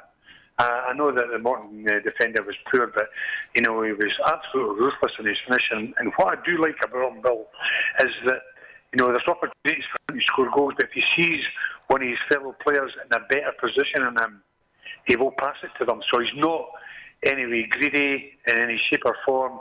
You know, he plays for the team, but if you see someone in a better position, he'll give it to him because he did that a couple of times on on Saturday, and obviously the uh, one that did score and two the, the other guy didn't score. But uh, when I saw him last week against Arbroath, uh, United were down and out. They were poor. Lawrence Shankland didn't play at all for for 87 minutes, and he came alive in the last three minutes. And scored two goals in the in the last three minutes, and his first goal, I was right behind him, and his his, his first touch for his first goal that day, it was exceptional that set him up for, for, for a great strike uh, against the uh, Rose goalkeeper. But I think it's great for the for the youngster, and, and why not? Because I know he's not been tried and tested at this level, but you know he's on fire. He's one of the players that's um, doing everything right for Dundee United at present, and I think he'll probably get a game against San Marino, probably no Russia, but possibly against San Marino, and uh, hopefully that may help him. Gerry, this boy's had an epiphany because when he was at Aberdeen, it looked as if when he was going down to Ayr United, nothing against Ayr United, but it looked as if his, his career was a wee bit in free fall, for want of a better expression. Uh, people were questioning his attitude, they were questioning his ability. Went to Ayr United, and of course, it all changed completely. And now he's gone back up to Dundee United, uh, and as Paul says, seems to have matured greatly. I think people, uh, the, the, the phrase would be, Paul, uh, as well, that wake up and smell the coffee because you don't know what you've yeah. got, you don't know what talent you've got, and if you don't wake up and smell the coffee, Scottish football is going to bypass you. He left Aberdeen and he went to Ayr. Remember last year I said to you, Bill? Mm-hmm. I said that when he was at United, I said, why do Rangers not go and sign him? Because he was a Rangers fan. It was going to cost him peanuts on the other end of the city, Paul, Celtic were going out and signing young, up and coming Scottish talent. They were going yeah. to getting yeah. guys like Lewis Morgan, Ryan Christie. They were picking up the talent for other teams and maybe farming them back out. I could not understand why Rangers didn't sign them. But their loss is now Dundee United's gain because that guy is so rich in form. He's so confident. Paul, you know when you sign a player and uh, if you're a scout and you go and you're the if I'm the scout and you're the manager and I say, oh boy, I've got a player for you can he score goals? Ah, he can score goals. He scored 27 last year. And that's it. You maybe go and sign that guy, and then it might not work out. But if you look at the, the record of Lawrence Shankland, how many goals did he get last year? What did he get the year before? He's prolific scoring goals season after season. And I don't have any doubt that if you need to get promotion to the Premier League and Shankland's there, he will score goals again for him. I think he'll have got a, a gem there, and I think he'll get a lot of money for that boy. I really do. By taking a gamble, Paul. See, see what you're saying there, Gerry. Maybe the pennies drop with the youngster, you know, because sometimes, and I've said it in the show uh, numerous occasions, sometimes players are, you know, just sort of um, maybe not mature enough physically or mentally, and they're sometimes late developers. Uh, and sometimes that club, which was obviously Aberdeen, we're talking about, wasn't probably the, the right fit for him. But maybe he has had lost his way and he's he's he's found it back. But I I just I just feel just like yourself, you know, it's a great opportunity for, for him and obviously for, for Dundee United to sort of, you know, do ever so well for, for his national team.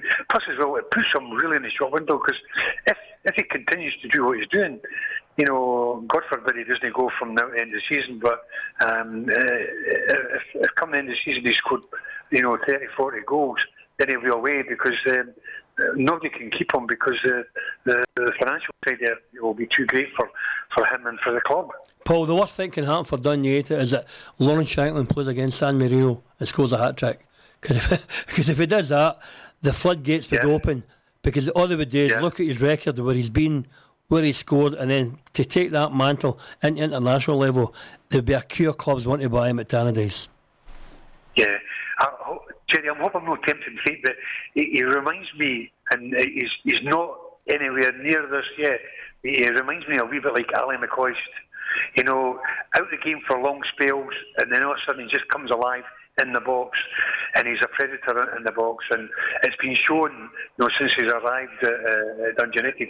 His first, his first game, his debut was against Inverness, and he scored four goals. You know, and everyone's thinking, well, what a start! How how can you continue that now? He scored two against Arbroath and obviously scored a hat trick there against uh, uh, Morton on, on Saturday, and, and, he is continuing that. But he, he reminds me of, of, of, an Alan McCoist, but Alan McCoist obviously did it at the highest level, but you've got to do it somewhere. And the Yeah. kid's been has been doing it in the championship, and that's not his fault that he's in the championship. that's the way it is yeah. at the moment. Heggs, how, how do United play? How, how does he play up front? Is he a lone striker or does he play with a partner? Well, how do they play with him? Well, I must admit, he, he played like with Paul out there on, on Saturday, but I like him playing with a striker. But you know, he- he's, he's, a, he's a, a youngster who you can see he's got, got good touch, good vision. He's, he's very good in the air, especially for his height. He's not he's not the biggest. He's maybe 5'10", 5'11", but you know he's just really really good around the box, and he does link up uh, with. Uh, well, it's Peter Paul on, on Saturday, and he's got a good understanding with Paul McMullan, the wide right player uh, for United, because he's he's been supplying some great balls into the box, and um, young Lawrence is on, on the end of him. But um, obviously, uh, he's getting all the, the accolades and uh, all the glamour. But you know, it's, it's a team game. But the most important thing, Gerry, as you know, and the hardest thing is to score goals. It's Yeah. easy to destroy. It's hard, hard to create and score goals. And he's one of these players that's exciting people up at Dundee United. We had, we had 7,400 on Saturday. And the previous week against Arbroath, we had 8,700. The, the fans have turned out in, in great numbers compared to last year because, one, they've got a goal scorer, and two, we're scoring goals at a, a, an alarming rate, especially at home, and three, they're playing some decent football, and uh, hopefully that can continue, Gerry. Paul, oh, let, Paul, just very quickly before Gerry comes back, let me ask you this question because both of you have touched on it about the value of, of Shankland increasing and, and teams going to look at him. Now, Shankland, for me, even at this early stage in the, the, the season, is obviously going to be a, a big, big piece of the jigsaw if Dundee United are going to get back up into the, the Premiership. But what if somebody came in with one of these daft offers that Dundee United couldn't resist in the January window? Well, what United have got to do is say, well, yeah, we'll take the money. He's here to the end of the season.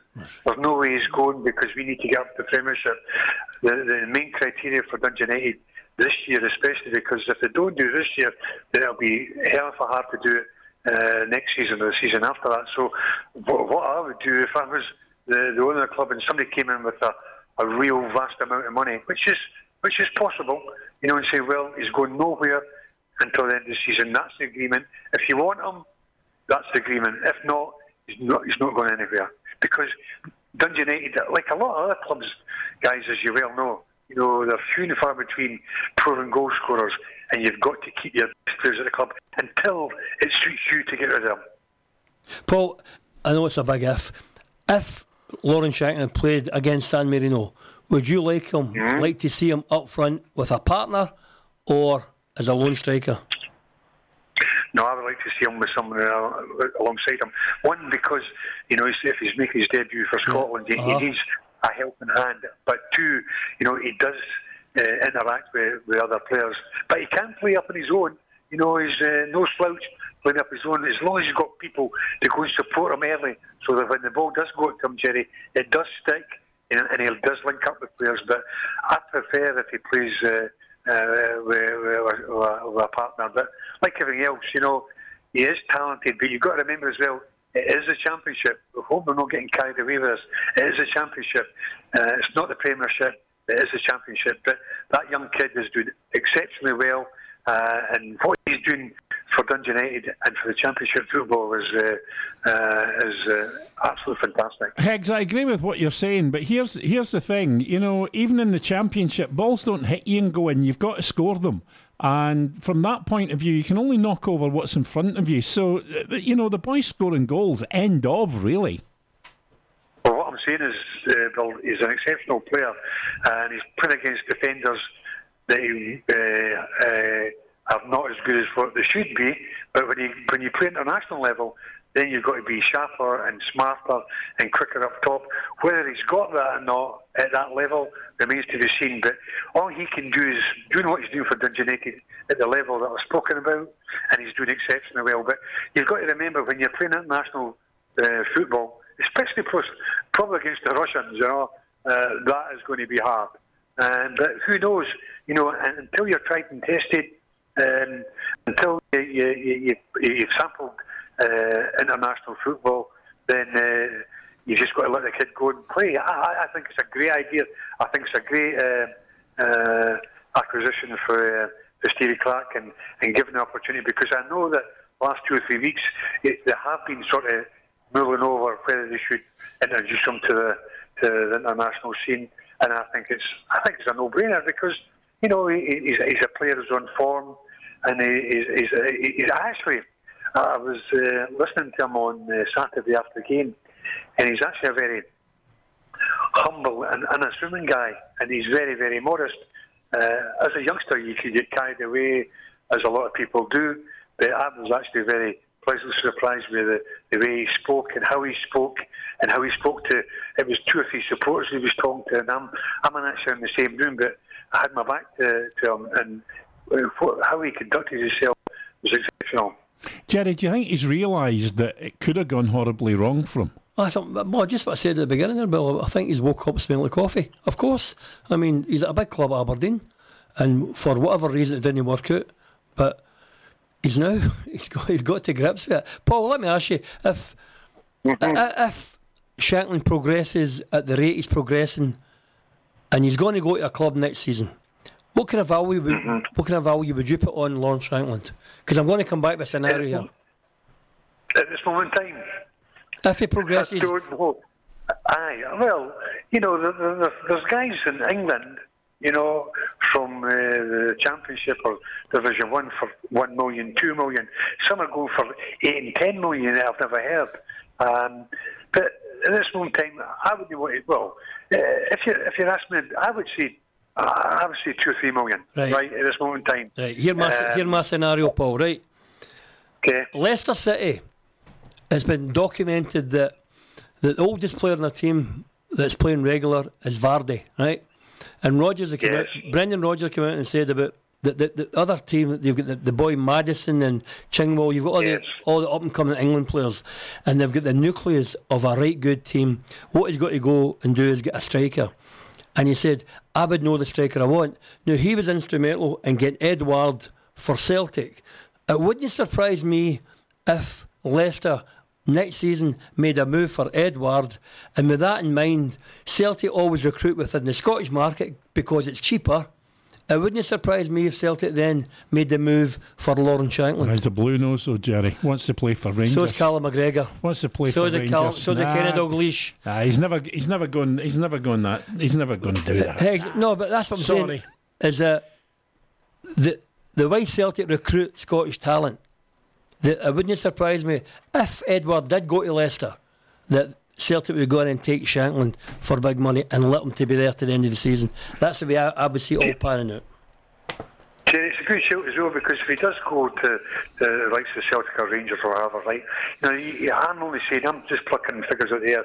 The, the club might be wanting more from, but yeah, yeah. you know, you, you can have you can have add-on add-on clauses you know, within you know, the first three or four years, or the first time he has a, a signing on clause, he could have maybe well, if, if he makes 15 appearances in that first season, he gets an extra quarter of a million or half a million. So there is add-on clauses in that. But you know, it's a good shout what you've said because um, you know clubs nowadays, especially Celtic and Rangers, are more recruited, uh, recruitments from, from the Scottish game because one, uh, the youngsters who are playing in Scotland likes the Ryan Christie and people that you've mentioned, you know, know the score and obviously you know the setup with uh, in the, the Scottish Premiership structure, and also you know I, am a great believer, Gerry. Uh, you go to Celtic Rangers, I think you've got to be a different breed because you've got to handle the pressure not every second or third game, but every game. And uh, I think a lot of players struggle to yeah. uh, to match that in Scotland, and that's my biggest fear for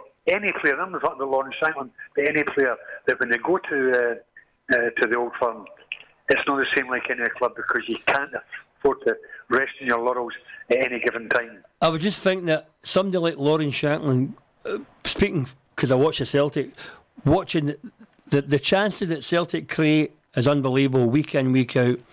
And somebody, yeah. somebody like Lawrence Shankland in the middle of the park, if he was scoring the goals on the ratio of the chances that were coming his way, then it'd be a no-brainer because he would then fill the jersey and everything would be the garden would be rosy. That's what I look at it, Bill. it's, wish, it's, wish, it's wishful thinking on your part. Yes, yes. Aye. Well, I, I did say to you last year, I couldn't understand why Rangers didn't take him from Ayr United because he made it known. I knew I played football with his grandfather Paul, and I knew that it, I didn't know at the time. I know then that he's, he was a Rangers minded, and I thought it was a no-brainer for Rangers to take because they were taking guys like Greg Docherty. Aye, but maybe maybe Rangers at the time, and I'm not saying this is the case because I don't actually know. Yeah. But maybe Rangers at the time thought we've got Morelos, we're bringing, we've got Defoe, we're bringing Defoe. No, if Defoe wasn't there, No, I'm saying, well, maybe they thought we've got Morelos, we're bringing Defoe, uh, we've got other positions which are more important to us to fill rather than another striker. I don't know, but you know, I'm I'm a, making a, a, a supposition. No, I, I think different for you then, Bill, because I think the reason didn't. But of course, you think different. No, because the reason didn't take him was because Rangers at the time were fighting fires on a different front because they're wanting experienced guys in because they, they didn't have any time to bring up and coming young players in. They've got to get the experienced guy in to try and stop what they've tried to stop them now. Would you agree with that? Um, I think you've just said the same as me, but in a different way. They went for experience. Yeah, but the experience is probably in a different part of the park. They brought Defoe. But the bigger who would picture- you who would you bring in? Would you bring in Shankland or Defoe if you're in that position? No, but, but they weren't in that position at the time. Yeah, they were. That's what you've just said. You've just said no. that they, were, they at had the to bring start in of the season. At the start of the season, if you could a chance to bring in a young up and coming striker for for peanuts, then it was a no brainer. But they didn't do it. No, because they needed that experience, To and they and- probably thought they needed the experience in different areas rather than just specifically there. And they had the chance of the full coming. But they signed a guy for quarter of a million pound from Osijek who was 17 years of age because he was up and coming. So for me, that doesn't add up. Well, maybe that's because he was available now rather than when Shankland, or then when before Shankland was available. I don't know. I don't know. I don't know. All you need to know is that he's not going to Celtic. That's all you need to know. Paul, you heard it here first, Paul. All right, that's all you need to know, my friend. Okay. He's an awkward. Uh, he's not cantank- going nowhere. He's United a- need to win the league Heads, before he goes he's a- anywhere. He's more awkward and more cantankerous than Burns. No, that's no, I not true. don't believe that. I can't believe he, I can't believe he's, he's, he's worse than Hugh Burns. Surely no. Come on, Paul. You know me better than that. Trust, trust me, he is. He is. Every every week, him and I have a ding dong on here, and uh, wonder this is not Rangers radio. This, this is rock sport, not Rangers radio. Aye, it's also not a rifle with crosshairs where you take the pot shots at Rangers every week. No, I don't. Aye, you do. If they deserve it, I no, I, no. I praised them up. I praised them up Paul, for the weekend Paul, performance. Paul, how many how many seasons have I been saying? Let's go back to this. How many seasons have I've been saying Celtic win championships because they play to the final whistle, and it's not luck that they score in the ninety first, ninety second, ninety third minute. And I've said it's to Celtic's credit, and that's why you win championships. This season, I've said last week, I said Rangers have started doing the same thing now, so it'll not be as easy uh, for Celtic to put that distance between them and Rangers because Rangers have finally woken up to playing to the end of the game and sometimes stealing games like Celtic did. Oh, no, no. When Celtic did it, it was a master plan. When Rangers did it, oh, they're not playing very well. They're just, you But the know. master plan didn't happen. me- no fun me- me- it? mediocre, Well, mediocre. And the big games, How'd you get on at the weekend? In the big How'd you get on at the weekend? There we go again, How'd Paul. you get on at the weekend? And the big games, they failed to turn up. Five nothing Aberdeen. Anyway. five nothing. Paul, you're right. You're not in the Rangers radio. You're See? in rock sport. See? He doesn't like it. He- He loves to dish it out. Doesn't he like taking it? I take it all the time. Doesn't he like taking it? Gerry, Yes. Gerry, Yes, I Paul. can only talk. I'm on, I I was on a Friday night, and, and to be fair to, to, to Bill, he is impartial, uh, and I don't really know. You know, obviously Hugh's a, a Rangers man, but I'm not interested in whether they're Rangers or Celtic. Uh, what I do like about Bill, he is impartial, and he, he, he says what he thinks at the time, whether it's whether it's the talking about Rangers or talking about Celtic. But Hugh's Hugh's probably like yourself. You're Celtic and Hugh's Rangers, but Bill is, is is impartial. Believe me. Thank you very I- I much, Mr. Hegarty. The I'm worst, on a Friday night, and I can say that. the worst thing we Jim ever did was stop you going to Spurs. That's all I've got to say.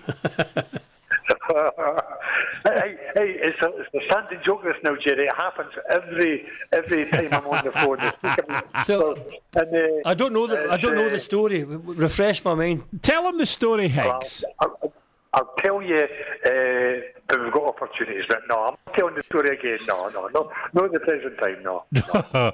Listen, uh, I, the other fella, Burns, and I are thinking about coming up one week uh, in the next the next two or three weeks to, to Dundee. Oh, yeah. So I'll give you a shout oh, yeah. and uh, we'll get together and, and have a, a day out. Excellent, excellent. And I'll, I'll wait till next season, Heggs, when you've won the league and the Celtic go to Tannadice. That's when I'll be there. Gerry, that's not done dusted by any manner of means because, you know, as you well know, Gerry, leagues are not won in September or October. No, no. They're won in April, May. Well, so uh, um, we have started well, but as long as we continue, continue that, it's looking promising at the present. Paul, could you, uh, if you had to strengthen the team, what area of the team would you strengthen right now? I'd get a goalkeeper and I'd oh. get a centre back. That's exactly what I was going to say. I wasn't going to say the centre back, but I, I was going to say you need a goalie. Uh, the guy, uh, who played on Saturday, that's the first time I've seen him, Bill, coming for cross balls round about the penalty spot, and it was exceptional. What a difference! It takes the pressure off your of your defence, takes the pressure off your back four, and he was com- coming on cleanly, and it was great. He's six feet five, and what a difference when he does it! And that's the that's the first time I've seen him. I would say probably for a season and a half. But and, but uh, Heggs, you know, Heggs, when you're yeah. six foot five and you're a goalie, you know the six yard box should be an area that, that forwards are scared to go into. Well, that's true. That's true. But um, I, I, just feel that we need strength in that area, and uh, I think we're, we're lively uh, in midfield, and obviously up front we're uh, on fire this now. But you know, I think I'm a great believer, and Gerry will do the same. I think you've got to have a solid base in any team that you're managing or playing in, because if you've got a solid base, then you've got a chance at winning games. You're not going to get beat too often if you've got a solid base. It's like building a house, as I've said, Bill. You know. Um, uh, you build a house, you know, it's there for life. Uh, if you don't, you can knock it down within, what, half a day if the foundations are not that clever. Yeah. No, you're absolutely Paul, right. see, come Friday night, then you go to a you go to a team like Alloa where uh, under Jim Goodwin last season they took a lot of scalps off of the big clubs. You must yeah. you must fancy your chances this year round on Friday night to go to Alloa, albeit on the synthetic pitch. Good point. Gerry. Last week against Arbroath, uh, we were one nothing down with three minutes to go. Yeah. See, last year we, we had lost that game. This year we had obviously Lawrence Shankland, which has been well documented. Yeah. But see the, the game on Friday against Alloa, that's a naughty one. That that'll tell you how far we've come uh, since last season because that is a real banana skin. Um, Peter Grant's got them fired up. The park's small, it's, it's tight, you know, the atmosphere will be good, but you know, you just wonder the frame of mind that uh, the United players are go, uh, going to be in. You know, you know when you go to these small places, if you're a, a big club or a senior club or a big player, and say, "Oh, what am I doing here?" The secret is do the business, get yourself a great result, and get yourself out of uh, Alloa as soon as possible. And it'll be a tough game. It will be a tough game. They might they might win comfortably, and if they do, well, I'm delighted. But I think Friday night is a real banana skin. If they don't do what they did on Saturday the first game of the season against Inverness. Because if they played the late against uh, Arbroath last week, then we'll be in for a torrid time, Gerry. Yeah. Mm. Heggs, always good to talk to you, mate. We'll talk to you again on Friday. Thank you for taking the time to be with us tonight and talk about Lawrence Shankland. And I'm, I'm pleased the boy has got the call up. I'll tell you something very quickly. Uh, I was telling Gerry we had Gordon Young on last night, and Youngie wasn't convinced, uh, you know, that you, you put a championship goal scorer into an international squad. For me, and you've heard Hugh say it, uh, you take the people who are hot, and Lawrence Shankland is hot yes, at the minute. Without a doubt. Well, I agree that at this moment in time, we're not going to finish above Belgium or, or Russia. You know, the greatest football in the world or not. So the next two games, why not give the, the, the young lad an opportunity? Probably against San Marino would be the better of the two. That's my opinion. But um, I think I think it's a great idea with Stevie Clarke. Uh, nobody else is sort of you know setting the head on the fire uh, in any divisions, and it is unusual that a championship player is. Uh, playing in international football or being called up for international football. The last one was the boy, think John McGinn, who played for St Mirren, who went to Hibs and is now at Aston Villa. But what I will say before I go, I've got to compliment Hugh Burns. Um, I actually texted him on Saturday evening, Bill, because um, remember they said on Friday, he says, I think Rangers are going to give someone a doing sometime, and his prophecy was uh, heeded on the Saturday when Rangers thumped Aberdeen 5 nothing. I never saw that happening, but young Hugh got it right. He did, sadly, but he did, yeah. Uh, and he wasn't he wasn't slow to remind me of it last night. Trust me. brilliant, brilliant. Thanks, Hegg. Speak Hegg, to you on Friday, best, mate. Paul. Cheers, Bill. Cheers, Gerry. Cheers, Paul. Cheers. There you are, Paul Hegarty, legend, all round good egg, talking to us about. I love talking to him. Legend, brilliant. Uh, I was. He's I, infectious. Paul Hegarty is infectious. I was uh, I was sat in the uh, hotel with him uh, one day, and he got up to do something, and uh, the boy behind the bar went, psst, psst, and I went over. He says, "Oh, you've no idea how much I envy you." I knew what he was going to say, and I said, "Is that right?" He says, "Aye, he's been my idol since I was a wee boy." And uh, rightly so. Fantastic player, fantastic man. He's an all-round nice guy. Really. I love Heggs. He's a great guy. I was in trial at Dundee United um, as a kid, right? And the day the late great, I'm sure he's passed away now, Frank Kopel, is it Mhm. passed away, is that right? And Frank Kopel came up for Blackburn on the same day, and there was me and a guy called Bobby McGregor, a goalkeeper, who I think United signed him, and a guy called Virgil Franchetti. And Heggs, I'm sure Heggs was there in the training that day, I'm sure he was. And they signed the goalkeeper and never signed Virgil on me. We get sent back down the road. But they signed Frank Kopel that day. Mm, great player.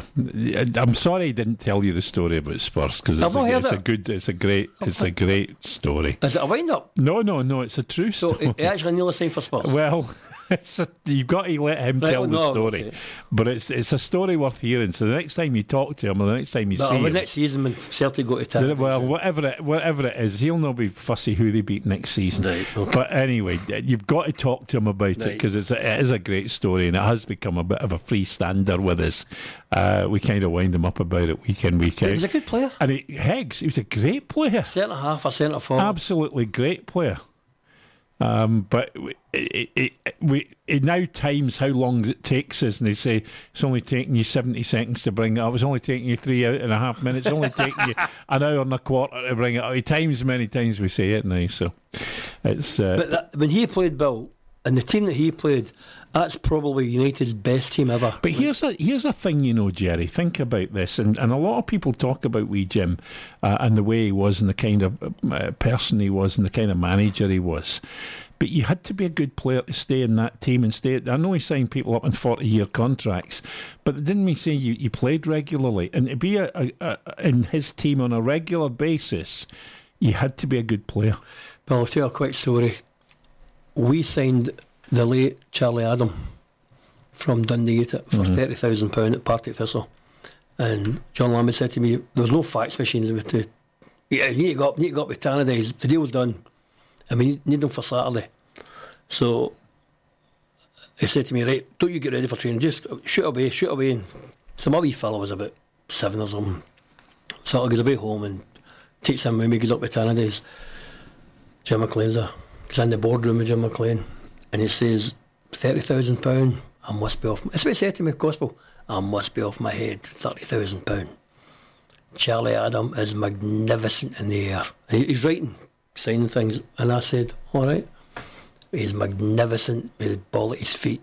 "Oh, All right. Five times he mentioned the word magnificent, and I said to him, with all due respect, Mr. McLean, why are you selling them? And he looked at me and went, Why am I selling them? Because I've got a midfield of five. And they mentioned them. They mentioned all these midfield players, and I thought, I think it was Eamon Bannon and, well, I don't know no foot stir, Eamon Bannon, John Holt. He, he mentioned the five different players. He says, and I can put Charlie Adam in there, and I keep ticking off and ticking off. And Charlie comes the bottom of the five, but they five will be, and they were all international Yeah. players. And that's why I let Charlie Adam go for 30 grand. And I thought, I said to my wee laddie, Do you like the football? My wee boy, "Oh, I like football. What team do you support? My wee boy went, I'm going, no, don't say Thistle, say Thistle. And my wee went, he went, Celtic. Well, they play a good football. So keep keep keep watching teams that play good football. But we'll be that one day. with this crop of players. That's what said, with this crop of players, we'll be that one day. And he was right. That was their best team mm. ever Yeah. when Heggs played. Yeah. What a team, pal. Oh, you're right. Richard Gough, Bannon, Hegarty, Narey, Sturrock. Oh, what a team. But Heggs was a player. Hmm. But more than that, a gentleman. Good guy. Well, well I'll be, I don't care. People might think, oh, he's a big bigot. Or he's, I'm not a bigot. I like to see a good guy. I don't care what team you play for. See if you're a good guy and you go on. I'm happy with that. Well, I'm going to give you credit because uh, we were talking in the office earlier on, and we were talking about the weekend's fixtures, and I said, I suppose you're going to say that Rangers were lucky getting their 5 0 win. No. I said it joshingly, of Uh-huh. course. But let me give it- let me get your thoughts on, on, on Rangers and Celtic on, on the weekend, and any other teams that you want to kind of highlight. No, I, I thought Rangers demolished Aberdeen. You, you can only play what's in front of you, and what was in front of Rangers was brushed aside. And what I seen on the, the TV, it could have been six, seven, eight, without reply. They were so far ahead of them. They were sharper, but that game always has a wee edge anyway. Mm-hmm. But It didn't seem to, though, at the weekend. I, I got a phone call with seven minutes to go for somebody that was leaving Ibrox, who works for this radio station, and they said to me, "It's the worst Aberdeen team he's ever seen in his life. Defending and cohesion, talking to each other. It was there were nothing there, absolutely nothing. Now we had the guy for Aberdeen podcast on last week, Bill. Yeah. When I'd said to him um, about Derek McInnes underachieving because he'd finished second in the league, albeit Rangers weren't there. Now Rangers are back in the league. They kind of brushed Aberdeen. I thought Aberdeen would still finish second, but they've kind of brushed Aberdeen away on that game and the quality. Do you remember Steven Gerrard's comments that Rangers are so far ahead of them, but we've drawn the game one each? Whatever it Yeah. I think if we made that comment at the weekend, Bill, people would sit up and take notice. Well, you're, you're right. We are so far ahead of them, and that was proved at the weekend. So you can only play what's in front of you. No, that that's absolutely true. You can. What about Celtic uh, when they were through at Easter Road? Well, I think uh, without the penalty kick, we've already highlighted the fact that they were denied two Stonewall penalty kicks, but they still had um- umpteen opportunities to put the ball in the back of the net, and they didn't do it. So when you don't do that, you pay the penalty. What do you think? What, what do you think the the miss? and- I mean, I know goals was a missing ingredient, but why do you think players that have been scoring goals for fun didn't score at the weekend? Um, why? I, I- I don't know why, but I mean, Bile comes on and creates a great chance for the himself where you thought he'd maybe score. Um, Jonny Hayes gets a chance where I thought that I thought that was going to be the winner. Well the ball didn't the ball's bouncing into it. He can't Aye, get and he's leaning back as well. and the ball's going up the way rather than the ball come down hitting it in a half volley. But there was that one. There was the one with Callum McGregor where the Hibs defender threw himself in the in the direct line of contact. But they had chances, Bill, and I don't know for whatever reason. Hibs were up for the game and they never. So Gerry, just come back to Aberdeen. Uh, Willie Miller being quoted as saying that the alarm bells are ringing now at Aberdeen about Derek McInnes. I wonder if Willie listened to the show last week then, because we did say, we did say that Derek McInnes. What Has he just gone past his sell by well, date? Well, it's like it's like Tommy Wright. Tommy Wright has had a great season, three, four, five, whatever, with, with St Johnstone, where you keep them in the top 6 mm-hmm. and you become stale. Now then you lose players. So you lose players and you try and bring different quality in, but he's not got the quality that he had before to get to the top six. He's now toiling big time, and he's probably under pressure big time.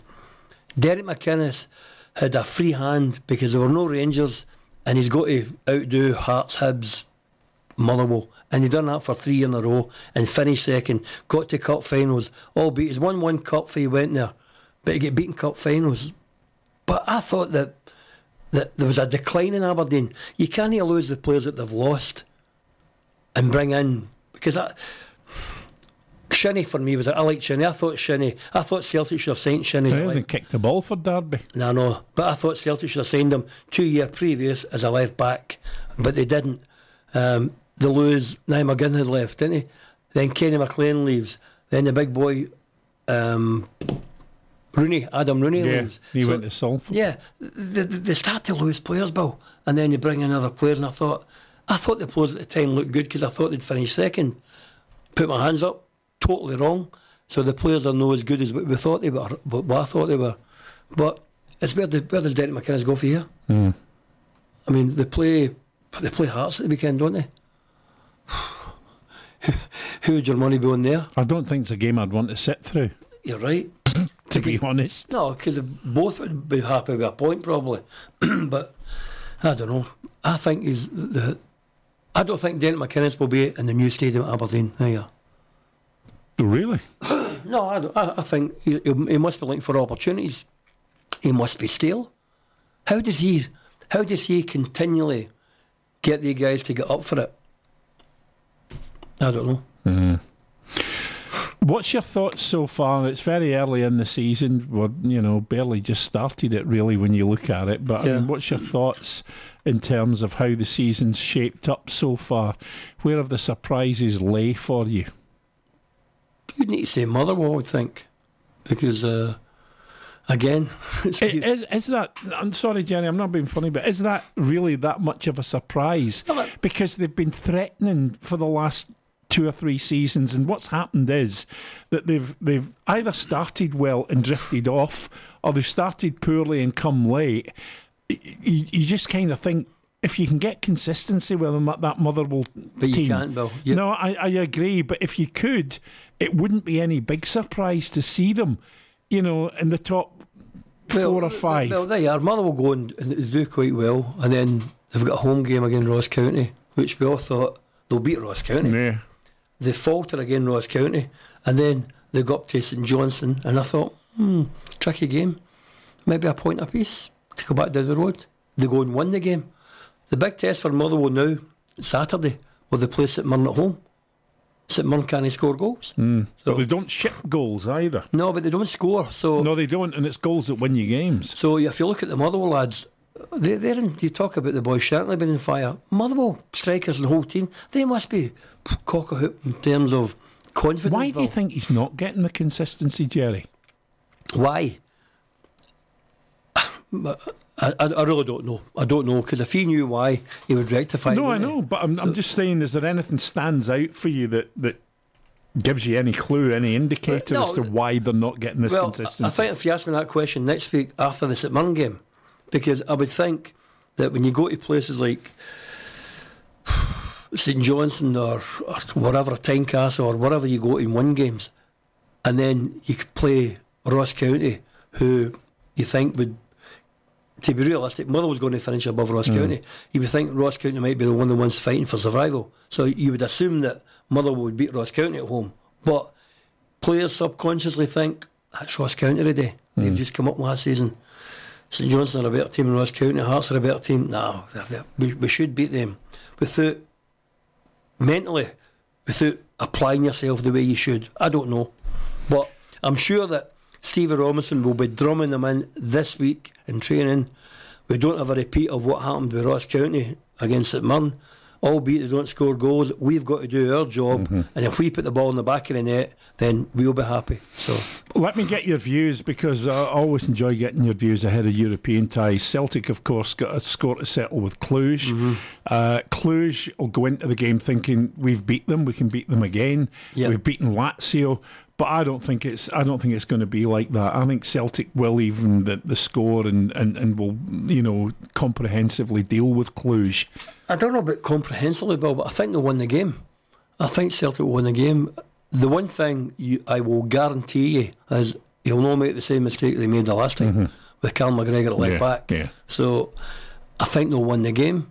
Um, people say ah, the, the, the Europa League doesn't matter to us. It does matter. Of course I, it does. I, Bill, I think every cup, cup competition you enter, you want to win it. Of course you do, and and you know, let's be fair, Gerry. At the minute, Rangers and Celtic are Europa League teams. Without a doubt. So if you're a Europa League team, and that's where you're, you're kind of, if you like, nestling, Mm-hmm. you want to win it, or you want to do as well as you possibly can in it. Yeah, without a doubt.